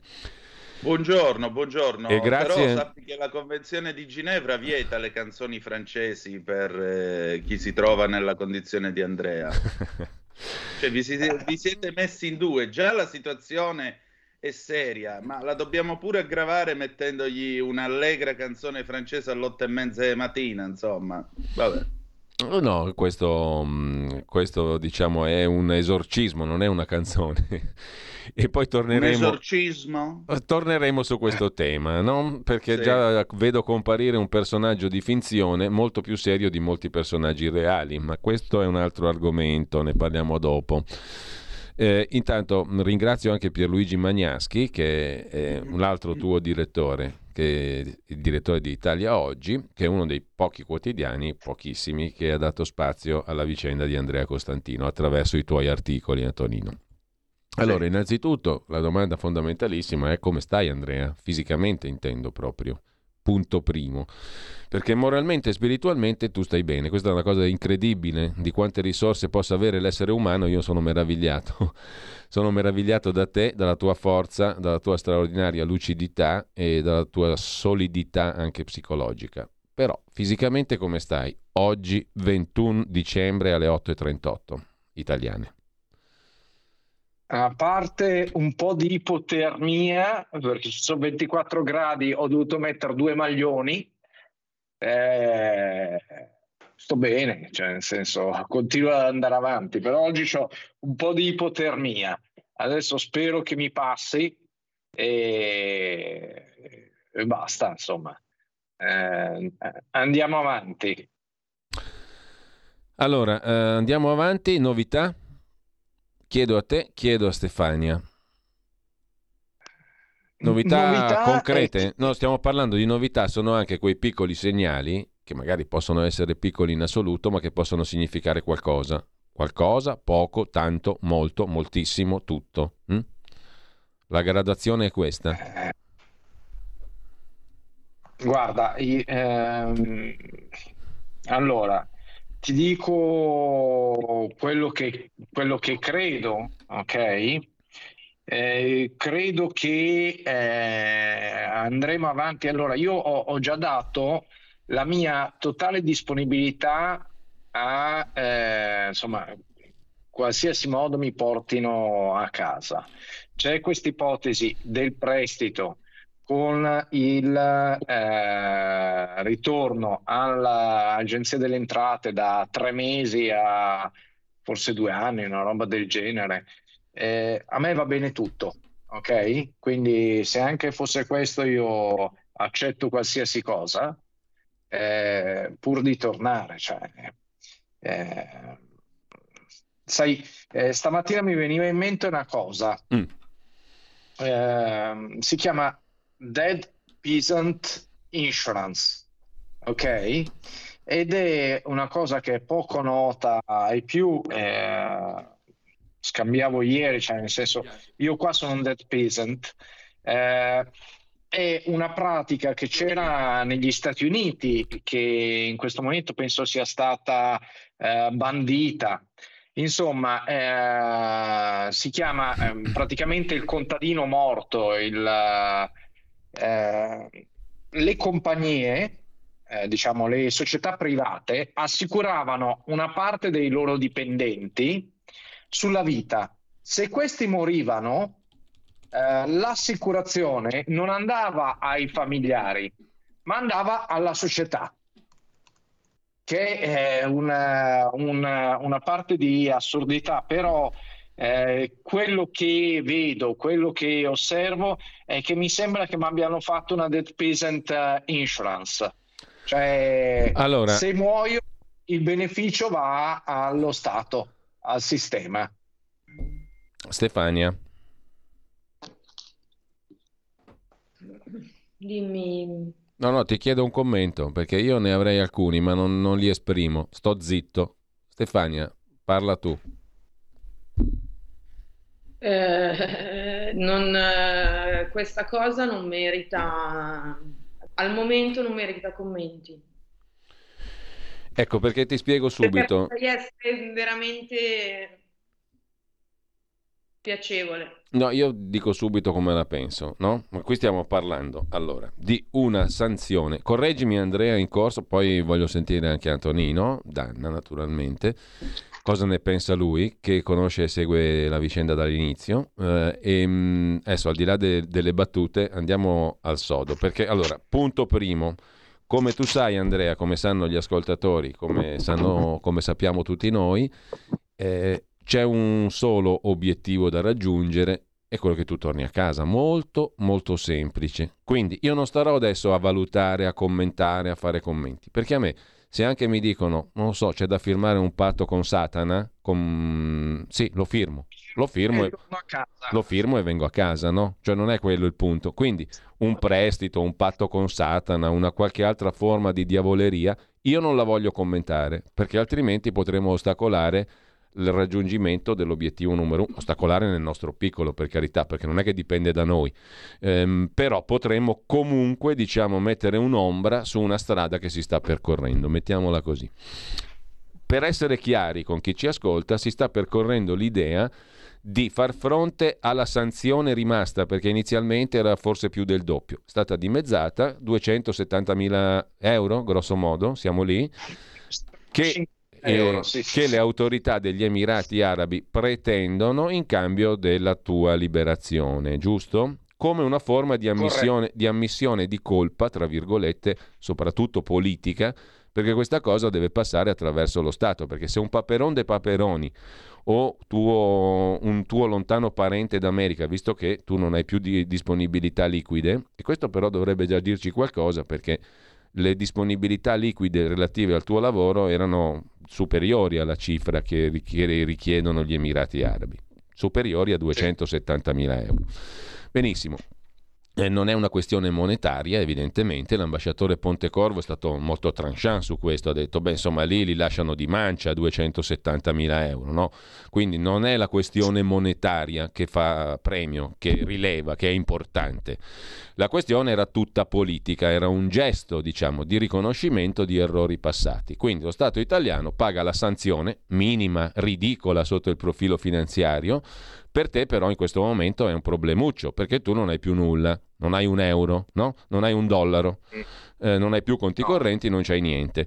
Allora, se li pago io, se li paga Antonino, se li paga Berlusconi, se li paga Papa Francesco, se li paga l'arcivescovo del Pini, non li accettano gli Emirati Arabi Uniti, se non ho capito male. Devono transitare in qualche modo attraverso i canali dello Stato italiano, così che la vicenda Corretto. assuma un significato politico no? Che significa abbiamo, abbiamo riconosciuto il nostro torto, questo prelude al fatto che magari domani ci confrontiamo con voi, visto che vi abbiamo chiuso la porta in faccia nel gennaio del 21 con l'embargo e tutto il resto, in maniera anche un po' scortese, irrituale, sbrigativa, attraverso il tweet del ministro Di Maio, all'epoca ministro degli insomma, in un modo che li ha offesi. Mettiamola così. Io la sto raccontando un po' terra a terra, dimmi te se sbaglio Andrea, no?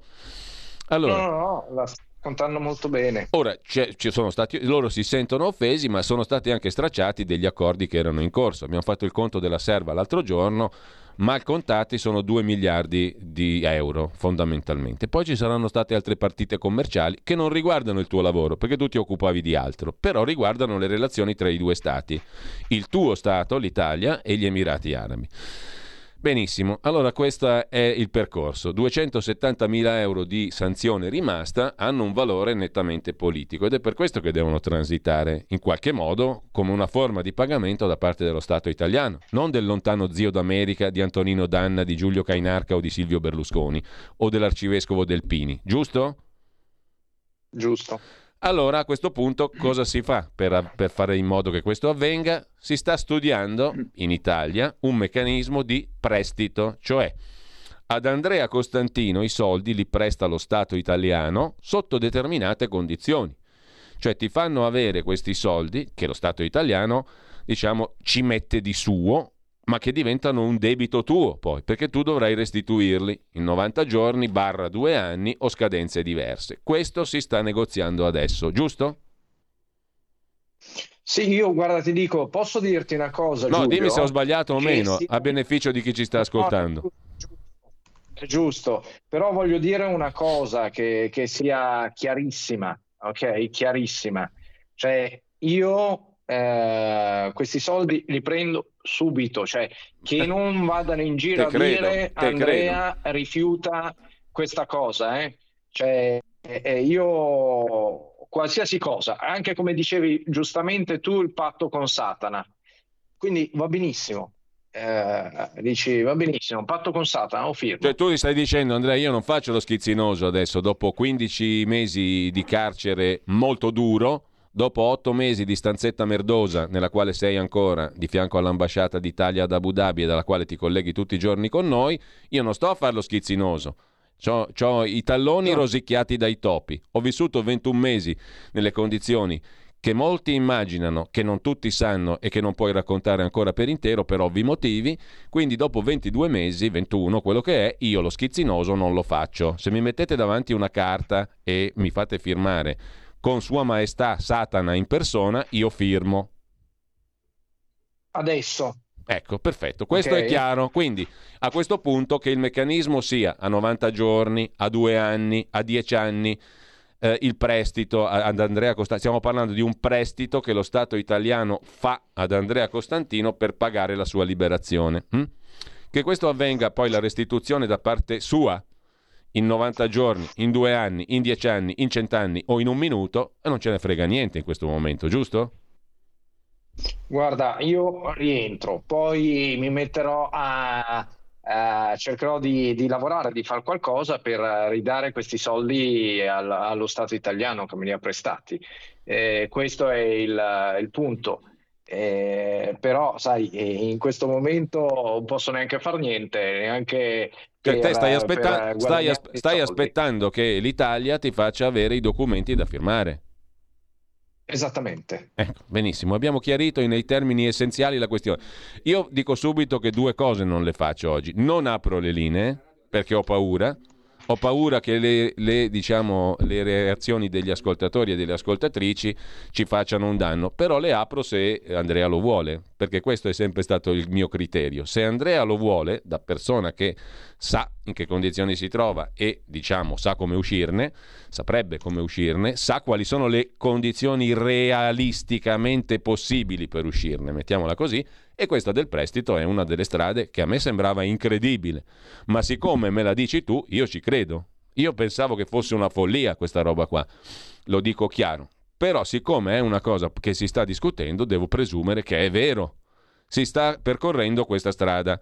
E a me a questo punto, ti dico la verità, io non ho una virgola di differenza rispetto al tuo pensiero. Me ne strafotto di tutto quello che ci sta intorno e vado all'essenziale cioè che tu torni a casa.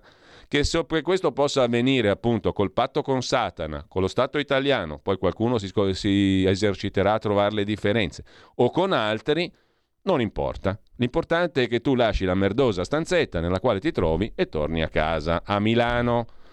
Poi del resto ne parliamo esatto. dopo. Primum vivere, de inde filosofari o pagare debiti. Hm? Avviene dopo, sia il filosofare che il pagare debiti. Però ti dico subito che se tu mi dici di aprire le linee per 10 minuti, perché quest'oggi abbiamo il vincolo delle ore 9, eh, le apriamo. Se non vuoi, non le apriamo. Io ti dico subito la mia e lo dico chiaramente agli ascoltatori. Io ho paura di aprire le linee perché può rompere le uova nel paniere. Ho la sensazione, perché se stiamo ragionando in questi termini, siamo in un contesto che mi fa avere questa paura. Capisci? Quindi se io ho paura, io non lo farei però lascio a te la decisione, Andrea. Guarda, eh, ti posso dire una cosa, Giulio? Dimmi. No, perché qua si parla schietto. Qua si parla non, schietto. Non è che se non, faccia, eh, se non sentiamo che cosa dicono eh, gli ascoltatori, e allora la cosa eh, non viene manifestata. Ma no, ma sai, hai capito Andrea qual è il problema? Il problema è che io non voglio in nessun modo che ci sia mezzo ostacolo su questa strada. Perché stiamo parlando di decisioni che vanno prese alla svelta. Tu stai facendo un digiuno.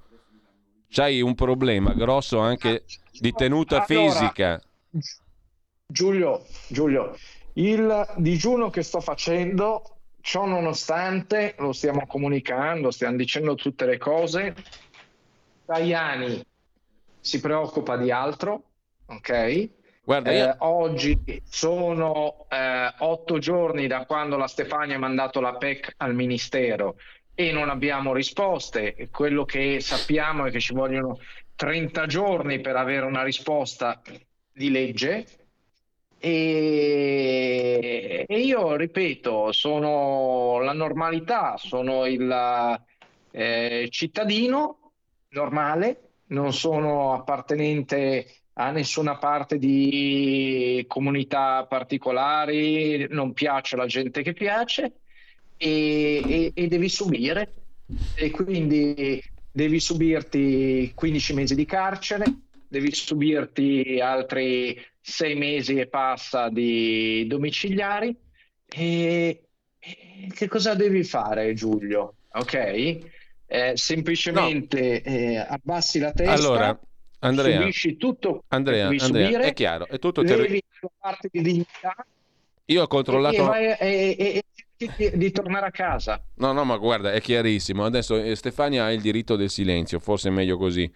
Ehm, eh, però ad, ad Antonino un, un parere lo chiedo. Mi raccomando, Antonino, mm, con- con- non c'è bisogno che io te lo dica, ma hai capito bene qual è il mio scrupolo, no? Da collega e da amico. Sì, e infatti io dirò poche parole che corrono allo stesso modo sia in dialetto calabrese che siciliano e che tutti in questo paese conoscono. E ora le ripeto a te, Andrea.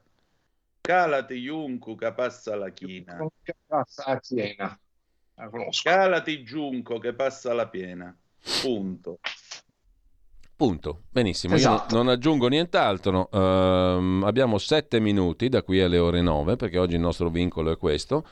Credo che non si debba aggiungere nient'altro. Se qualcuno con questo, con questa, diciamo così, con questa precauzione, mettiamola così, se qualcuno, se tu mi dici Andrea apriamo le linee, questi sette minuti le linee le apriamo e facciamo intervenire ascoltatrici e ascoltatori per dire come sempre quello che vogliono, mm? perché ho la vaga sensazione, che non è molto vaga e che è corroborata anzi e si è rafforzata in anni, in mesi e in settimane e in giorni e la tua vicenda mi ha rafforzato ulteriormente in questa sensazione che in questo bellissimo, straordinario, meraviglioso paese che è l'Italia, gli ambiti di libertà siano sempre più ristretti, sempre più asfittici, sempre più ci troviamo nelle condizioni in cui sei tu, se mi permetti il paragone Andrea, moralmente, spiritualmente. Certo, tu c'hai addosso e io sto zitto perché sennò il paragone sembra blasfemo, no? Compio blasfemia. Però eh, la tua vicenda mi sta suggerendo che siamo in una condizione nella quale si tende ad arrivare lì, nella merdosa stanzetta chiusa dalla quale si fa fatica a uscire. Questa è la metafora dell'informazione in questo paese, della politica in questo paese, dell'etica in questo paese, del senso di responsabilità, del metterci la faccia. Ho controllato prima la mia PEC, non c'è una- uno straccio di, di risposta naturalmente, ma neanche per dire no, perché io ho chiesto l'intervista al ministro Tajani, ma anche per dire no rispetto a una funzione pubblica, che è quella dell'informazione del giornalista. No, perché stiamo facendo no per qualsiasi motivo, neanche quello. No? Per cui neanche ti rispondono e questo lo sapete benissimo tu e Stefania, no? non è che te lo devo dire io, però eh, siamo diciamo in, un- in quell'ottica lì. Quindi se in questo spirito di Posso libertà... Eh, prego Andrea. parte di elenco anche la parte spirituale, perché anche eh, Delpini, che sta nell'arcidiocesi di Milano, Se ne è lavato le mani. come è scritto, si è lavato le mani come Ponzio Pilato. Molto, molto Eh, diciamo anche cristianamente. La Pasqua Natale, Io non fa- anticipata di qualche mese. E vabbè, ma Pasqua è anche momento di resurrezione, malgrado Ponzio Pilato, quindi... Sì. Sarà una- un periodo catartico per me quando torno. Allora, 5 minuti scarsi, mm, se qualcuno vuole intervenire lo può fare al volo, Eh, poi abbiamo veramente 4 minuti. Eh, Whatsapp, fatemi capire, eh, ogni vispa Teresa sono stati pagati ri- ri- riscatti, estorsioni a spese della collettività, con i ringraziamenti dei sequestratori delle rapite al ritorno. E qui va fatto un prestito da restituire. Questo fa letteralmente schifo, tutto maiuscolo, scrive Ivan via WhatsApp E hai 346. capito bene, caro Ivan. Eh, eh, Luciana da Udine, concordo con te e anche nel mio piccolo mi taccio, scrive Luciana da Udine. Ma se il problema è economico, cazzarola, facciamo una raccolta fondi. Sono riusciti a recuperare centinaia, migliaia di euro, eccetera, eccetera. Non è questo, perché se facciamo la raccolta fondi noi, vale poco. Avete capito? Mi sembra di aver capito così, Andrea, no? Se la fa Paperone, se la Esatto. fa Antonino Danna, se la faccio io, se la fa Berlusconi o Delpini, che abbiamo citato prima, non conta nulla. Conta che passi attraverso lo Stato italiano. Che poi lo Stato italiano decida di fare un prestito, questo l'abbiamo, insomma, l'abbiamo capito che è la strada percorsa. Se anche lo Stato dovesse fare un prestito, scrive Raul, per la liberazione di Andrea, dubito fortemente, io sono pronto a contribuire. Ma non voglio più sentir parlare di paese democratico o di fantasie di questo genere.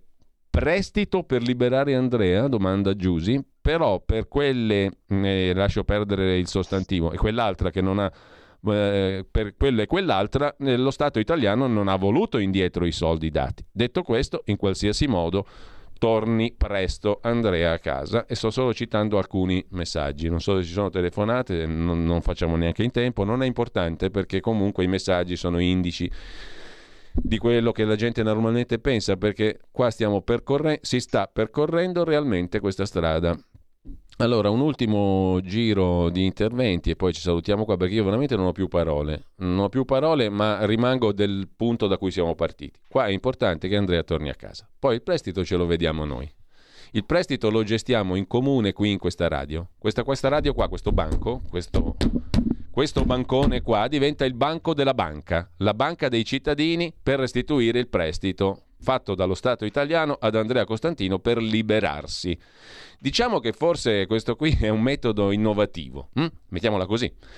Andrea, Stefania, Stefania se vuoi stare in silenzio hai già detto tutto, non c'è bisogno, guarda la tua faccia dice già tutto, il tuo volto, il tuo viso e Antonino. Poi ci salutiamo con grandissima natalizia cordialità e gioia, Ma... intima Letizia. Niente io da dire. Ho... Andrea. Io mi piego, mi piego aspetto pieg- piegato che passi la piena, che peraltro conoscevo come proverbio bene, ecco. e, e la testa è piegata, la penna è pronta, ok? Anche qualsiasi tipo di interesse, more, eccetera, firmo qualsiasi cosa. Ora, cioè che sia chiaro, ecco, io lo voglio mettere per, eh, che sia chiaro, io non ho problemi. Eh, volete la mia massima umiliazione? Io non ho problemi, dignità, non ho problemi, torno a casa. Allora, um, Antonino, proprio 10 secondi, però... un tweet Antonino, perché non abbiamo più tempo. Ecco, eh, assodato che i bonifici si possono fare anche istantanei, se è una questione di soldi di Stato e siccome lo Stato i fondi da manovrare in tempi rapidi ce li ha, benissimo che oggi pomeriggio stesso venga sottoposto questo foglio da firmare ad Andrea Costantino e stasera venga messo su un aereo dell'aeronautica militare e rispedito in Italia. Ciao Antonino, ciao Andrea, ciao, ciao Stefania.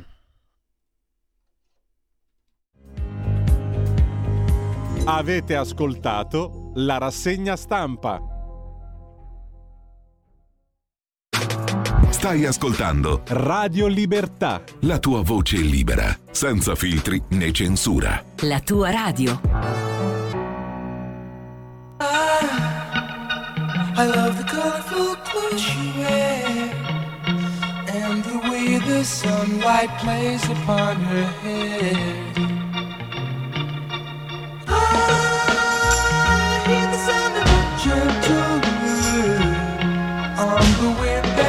lifts her perfume through the air. I'm picking up good vibrations. She's giving me the excitations. I'm picking up good vibrations. She's giving me the excitations. Good, good vibrations.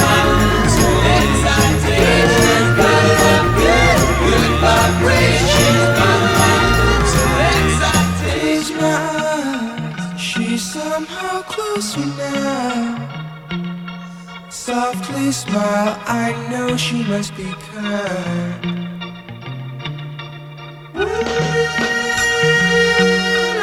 In her eyes, she goes with me to a blossom room. I'm picking up good vibrations. She's giving me the excitations.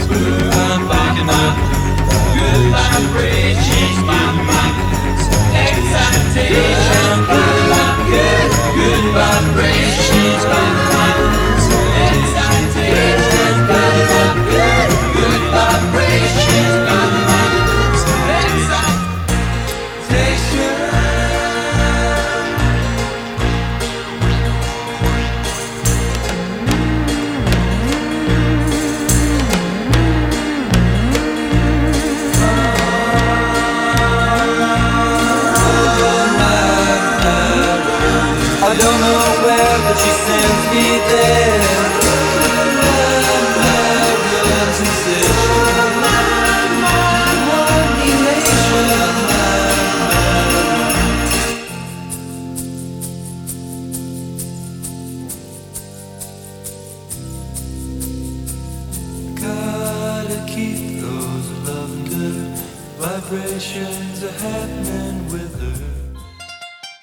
Festa sarà se dentro il nostro cuore lo spirito del Natale terremo vivo con l'amore. Buon Natale!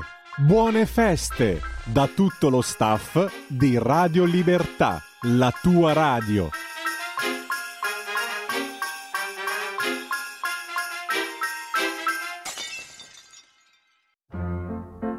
Va ora in onda L'Italia da fare, il punto sulla politica economica con Alessandro Morelli.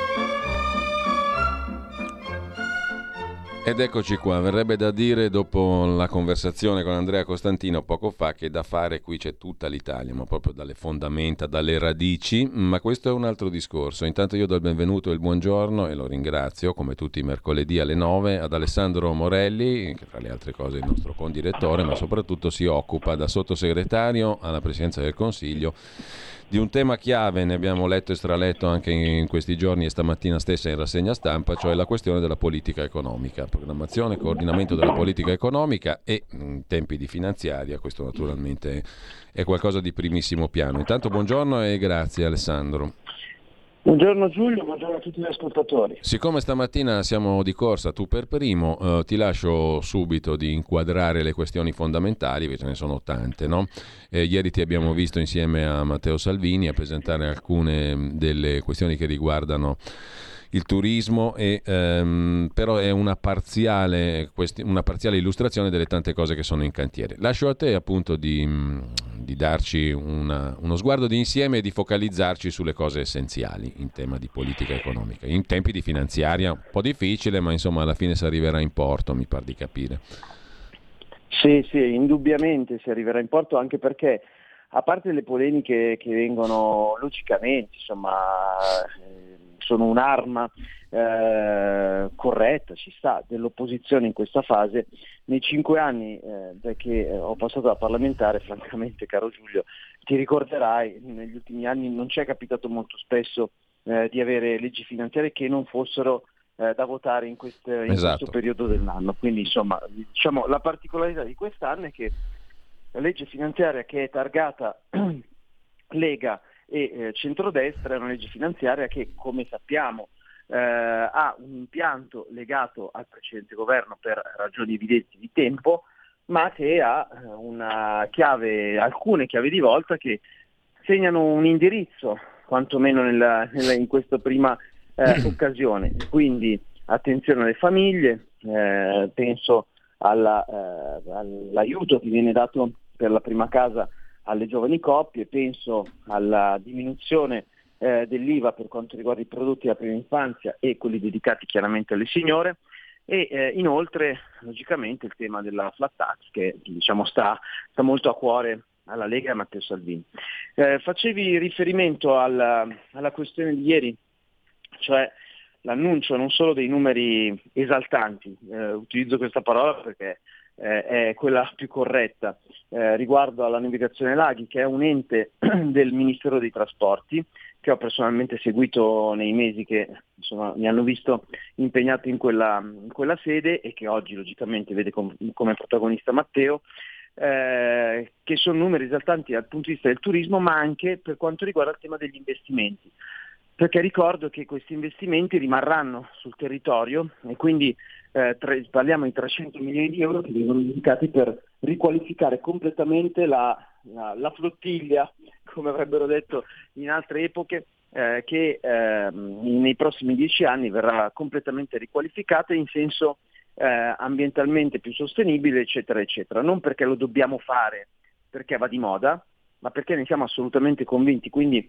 eh, la sinistra che da un lato ci obbliga con eh, le varie ZTL a addirittura a cambiare auto o ci tassa, alla sinistra eh, che si riempie la bocca di piste ciclabili e quant'altro, noi rispondiamo con i fatti, quindi con investimenti da un lato per le metropolitane in tutte le grandi città, parliamo di eh, circa 3 miliardi e mezzo di euro, e dall'altra parte ehm, appunto investimenti veri per la riqualificazione di, eh, in questo caso, imbarcazioni che ci auguriamo possano essere diciamo, l'apripista a cui poi seguiranno tutti gli altri enti legati eh, alla navigazione, guardia costiera and company. Quindi questo è l'approccio col quale in senso di programmazione stiamo e abbiamo inteso eh, fare questi importanti investimenti. Mm. Dall'altra parte, eh, Giulio, mi piace anticipare sì. a Radio Libertà quello che facciamo, che faremo nei prossimi giorni, veramente parliamo di domani. E cioè domani si terrà il Precipes, che è il comitato interministeriale per la programmazione economica, ehm, che eh, sostanzialmente ha in pancia una serie eh, di importanti iniziative per la programmazione del Paese. E in particolare mi riferisco a eh, 4 miliardi e mezzo circa che eh, toccano proprio il Ministero dei Trasporti e quindi capirai la sensibilità e la, la corsa con la quale abbiamo voluto eh, fare questo, questo, lavoro. 4 e me- eh, miliardi e mezzo dedicati ad ANAS che sostanzialmente significano 23 nuove grandi opere eh, in giro per il paese, un po' distribuite per tutto il paese. Dall'altra parte ci sono, anche qui parliamo di miliardi, dedicati alla, all'agricoltura, quindi ho parlato, ho avuto un interessante mm, eh, diciamo, incontro con eh, il ministro Lollobrigida, che ho trovato peraltro assolutamente aperto anche alle nostre, alle nostre visioni, alle nostre posizioni. Ancora 100 milioni di euro che vengono dedicati al turismo, che come sappiamo è eh, diciamo una delle, delle, ossature eh, della, dell'economia di questo paese e i numeri che appunto abbiamo esposto ieri solo per quanto riguarda la navigazione laghi, dicevo sono numeri eccezionali che ci hanno esaltato. 10 milioni di persone sono salite su un traghetto della navigazione laghi, 700 mila vetture eh, sono andate, eh, mezzi insomma, sono andati sui traghetti della navigazione laghi, questo significa che eh, da tutti i punti di vista noi possiamo sfruttare qualunque ente pubblico che funzioni, e questo è un caso, eh, sia per ehm, diciamo, eh, svolgere il doveroso compito di trasporto pubblico locale, ma anche come forma di attrazione per eh, insomma, diciamo, non solo il turismo estero, anche un rinnovato interesse per eh, le meraviglie del nostro paese dagli stessi italiani e chiaramente insomma eh, inutile che ci giriamo intorno, eh, Lago di Como oramai eh, l'assioma con Clooney and Company c'è abbastanza, è abbastanza nota. Quindi insomma dicevamo partendo dagli esempi pratici che appunto intanto ci differenziano sostanzialmente dalla sinistra, quindi legge econom- eh, manovra economica, famiglie, giovani, eh, bimbi, e eh, partite IVA con la flat tax. Dall'altra parte piccoli o grandi investimenti che sono veramente delle sperimentazioni che ci portano verso una transizione vera e non a parole. E infine una programmazione di lungo periodo che prevede nel corso dei, dei prossimi dieci anni 300 milioni di euro per la riqualificazione della, della flotta della navigazione, che è solo un esempio, perché a, a questo seguono i 4 miliardi e mezzo di ANAS, i miliardi dedicati all'agricoltura, le, i 100 milioni dedicati al turismo. Figurati che domani dedicheremo un, un punto dell'ordine del giorno del Precipes perché domani sostanzialmente almeno spieghiamo anche ai nostri ascoltatori come funziona, spesso si parla di burocrazia, ma noi nel giro di una settimana, eh, dieci giorni, faremo il Precipes che è quello diciamo preparatorio nel quale c'è un uh, dibattito mm. a volte molto acceso, mi hanno detto, eh, tra ministeri, tecnici, eh, perché qua appunto come hai capito e come abbiamo capito tutti stiamo parlando veramente di ciccia, di eh, parecchi soldi, parecchi interessi che vanno sui territori e quindi logicamente ogni ministero cerca in qualche maniera di, eh, di difendere il proprio orticello. Siccome il mio compito è quello di dare una programmazione di lungo periodo, che sia una programmazione di interesse eh, delle, innanzitutto eh, degli interessi, chiaramente degli interessi pubblici, ma che abbiano eh, una focalizzazione anche politica, perché eh, io rappresento la Lega Alberto Giussano e, e, dunque potrete capire come nostre, eh, il nostro indirizzo sia un indirizzo che va verso i territori, che va verso eh, investimenti che poi rimangano a quei territori, che permettano questi investimenti di far girare l'economia non solo alle grandi aziende, magari alle multinazionali, ma anche eh, su, su, aziende medio-piccole che appunto potranno essere volano per l'occupazione, per ehm, l'economia spiccia, mettiamola così. Quindi dicevo, il pre-CIPES sì. eh, si terrà domani e io conto che il CIPES, quindi la, l'approvazione definitiva eh, di tutte le iniziative che verranno diciamo, eh, sgrossate nella riunione eh, che si terrà domani, eh, possa eh, essere tenuto entro la fine dell'anno. Quindi ancora una volta la Lega dimostra di essere molto pragmatica, di avere una classe dirigente che non sta troppo a cincischiare, ma nell'arco di un mese riesce a portare a casa questi risultati che ho appena citato. Ecco Alessandro, io vedo in primo piano sulla tua pagina Facebook una bella cartina d'Italia ehm, con puntini gialli che stanno a significare alcuni dei punti di intervento più importanti a proposito di un'iniziativa, ehm, capofila in questo caso il ministero guidato da Matteo Salvini, no? parte lo sblocca Italia. Dice, la nostra rubrica si chiama L'Italia da fare e come dicevo ce ne sono tante di cose da fare. Eh, Sblocca Italia è una locuzione non nuova. Cosa c'è di nuovo nella sostanza delle cose? C'è di nuovo che eh, sostanzialmente, a differenza del passato, eh, come dicevamo, passiamo dalle parole ai fatti. Eh, nell'arco di eh, neanche 60 giorni, neanche due mesi, eh, Salvini ha dato un'impronta che è un'impronta che mi pare se venga riconosciuta persino dalle opposizioni, eh, penso al codice degli appalti che è già stato approvato dal Consiglio dei Ministri, che sicuramente vedrà eh, del, dei miglioramenti che il Parlamento può, ehm, può eh, apporre a questa, a questa norma, che è una norma fondamentale, attesa dalle categorie e soprattutto attesa anche da chi come noi intende fare.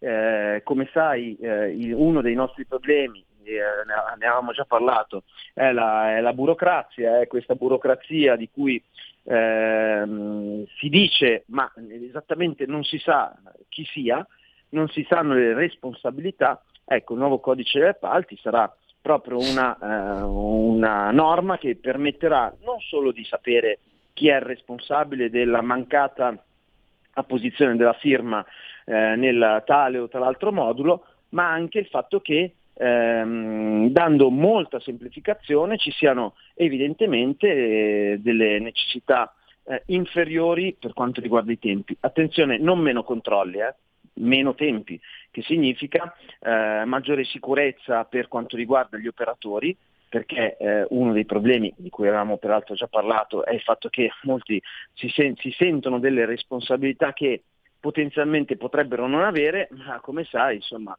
eh, a volte eh, capita che il dirigente eh, volenteroso si ritrovi con eh, situazioni molto spiacevoli e quindi a volte qualcun altro possa pensare ma a me chi me lo fa fare.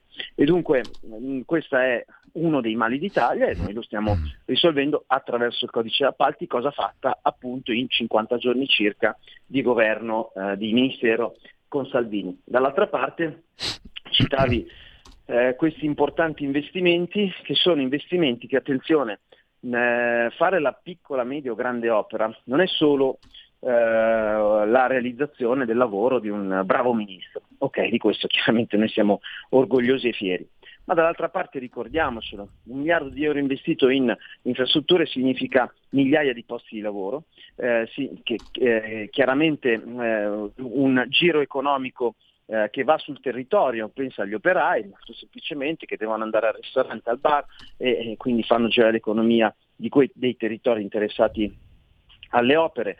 Eh, dall'altra parte, eh, come dicevamo, significa migliorare la qualità della vita di noi, cittadini.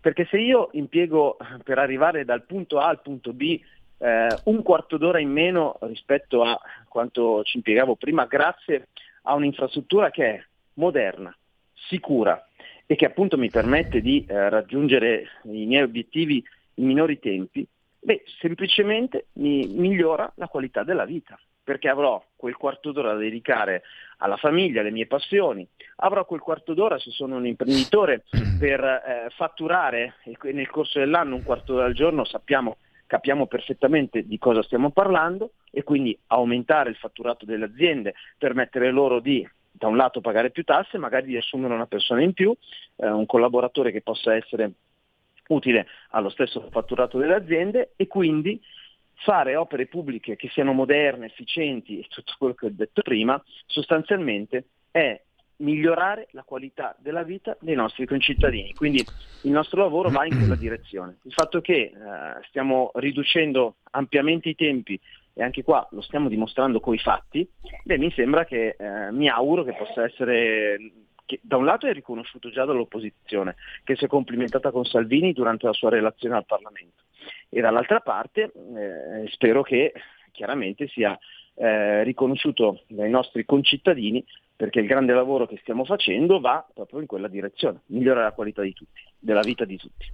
Ultima cosa, prima di salutarci, non posso fare a meno di chiederti che cosa sta emergendo e quali insegnamenti, tra virgolette, vengono alla luce dal caso Qatargate Parlamento europeo.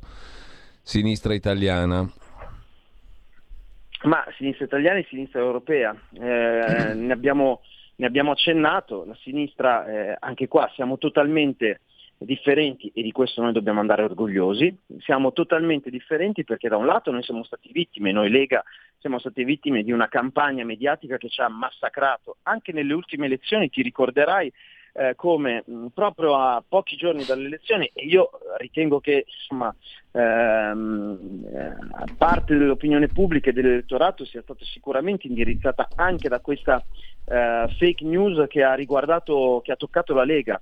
Ti ricorderai i cosiddetti eh, 007 americani, la CIA che eh, ha dichiarato che ci sarebbero stati dei, dei partiti europei eh, legati mani e piedi alla Russia e chiaramente tutti gli, obiettivi eh, dei fotografi e delle telecamere andavano verso Salvini. Eh, nulla è stato dimostrato, anzi tutto è stato smentito e noi siamo, eh, diciamo, siamo stati pesantemente colpiti anche da questa fake news eh, fake news che riguardano i rubli dedicati dalla Russia eh, verso via Bellerio, secondo, eh, secondo, gli analisti di Repubblica Company, tu sei seduto su, uh, saresti seduto su un mare di petrolio, barili che sono partiti da chissà dove per arrivare in via Bellerio. La realtà è che l'unica cosa che è partita sono le, eh, i trolley degli esponenti della sinistra europea eh, peraltro con una, una, veramente un comportamento scandaloso, perché coloro i quali avrebbero dovuto difendere i diritti e gli interessi dei lavoratori, cioè i sindacalisti della sinistra europea, sono stati i protagonisti di queste vicende. Coloro i quali nella sinistra italiana si sono, si, eh, si sono battuti a parole per i diritti dei lavoratori e degli stranieri che sono arrivati qui, anche degli immigrati clandestini, sono quelli che poi si sono eh, scoperti essere eh, i, veri, ehm, i, veri, negrieri che hanno sfruttato eh, gli immigrati anche clandestini. E quindi di che parliamo? Cioè, caro, caro, Giulio, siamo stati vittime di questo percorso mediatico, io lo dico in televisione e quelli si, si arrabbiano, se ne faranno tutti una ragione, ecco. mi hanno già eh, annunciato nuove querele, vabbè, diciamo che una in più né in meno sono tutte stellette. Una curiosità, ma da milanese tu Panzeri te lo immaginavi in veste di collettore no. di... Io ti dico che durante una trasmissione, all'uscita della trasmissione televisiva ho incrociato ehm, per Francesco Maiorino, che mm. è il candidato della sinistra, ehm, eravamo in RAI, quindi sì. chiaramente ci siamo salutati e lo conosco da tanti anni, essendo stato io in comune a Milano per tanti anni esattamente come lui.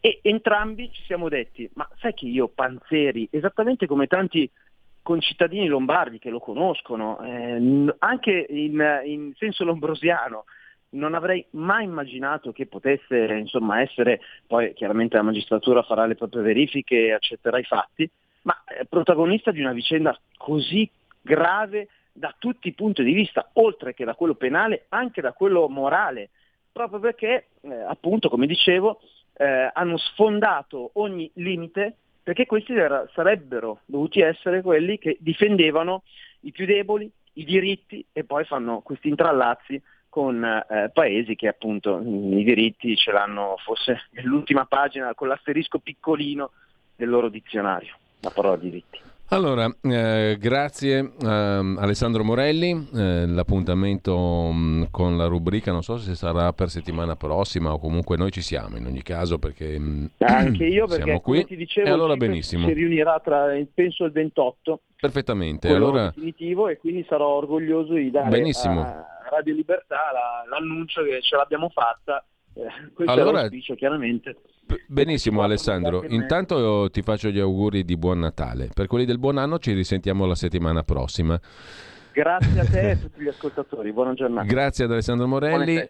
Eh, grazie mille ad Alessandro Morelli e poi tra poco dopo il qui Parlamento avremo con noi Carlo Cambi, eh, gli scorretti. Avete ascoltato l'Italia da fare.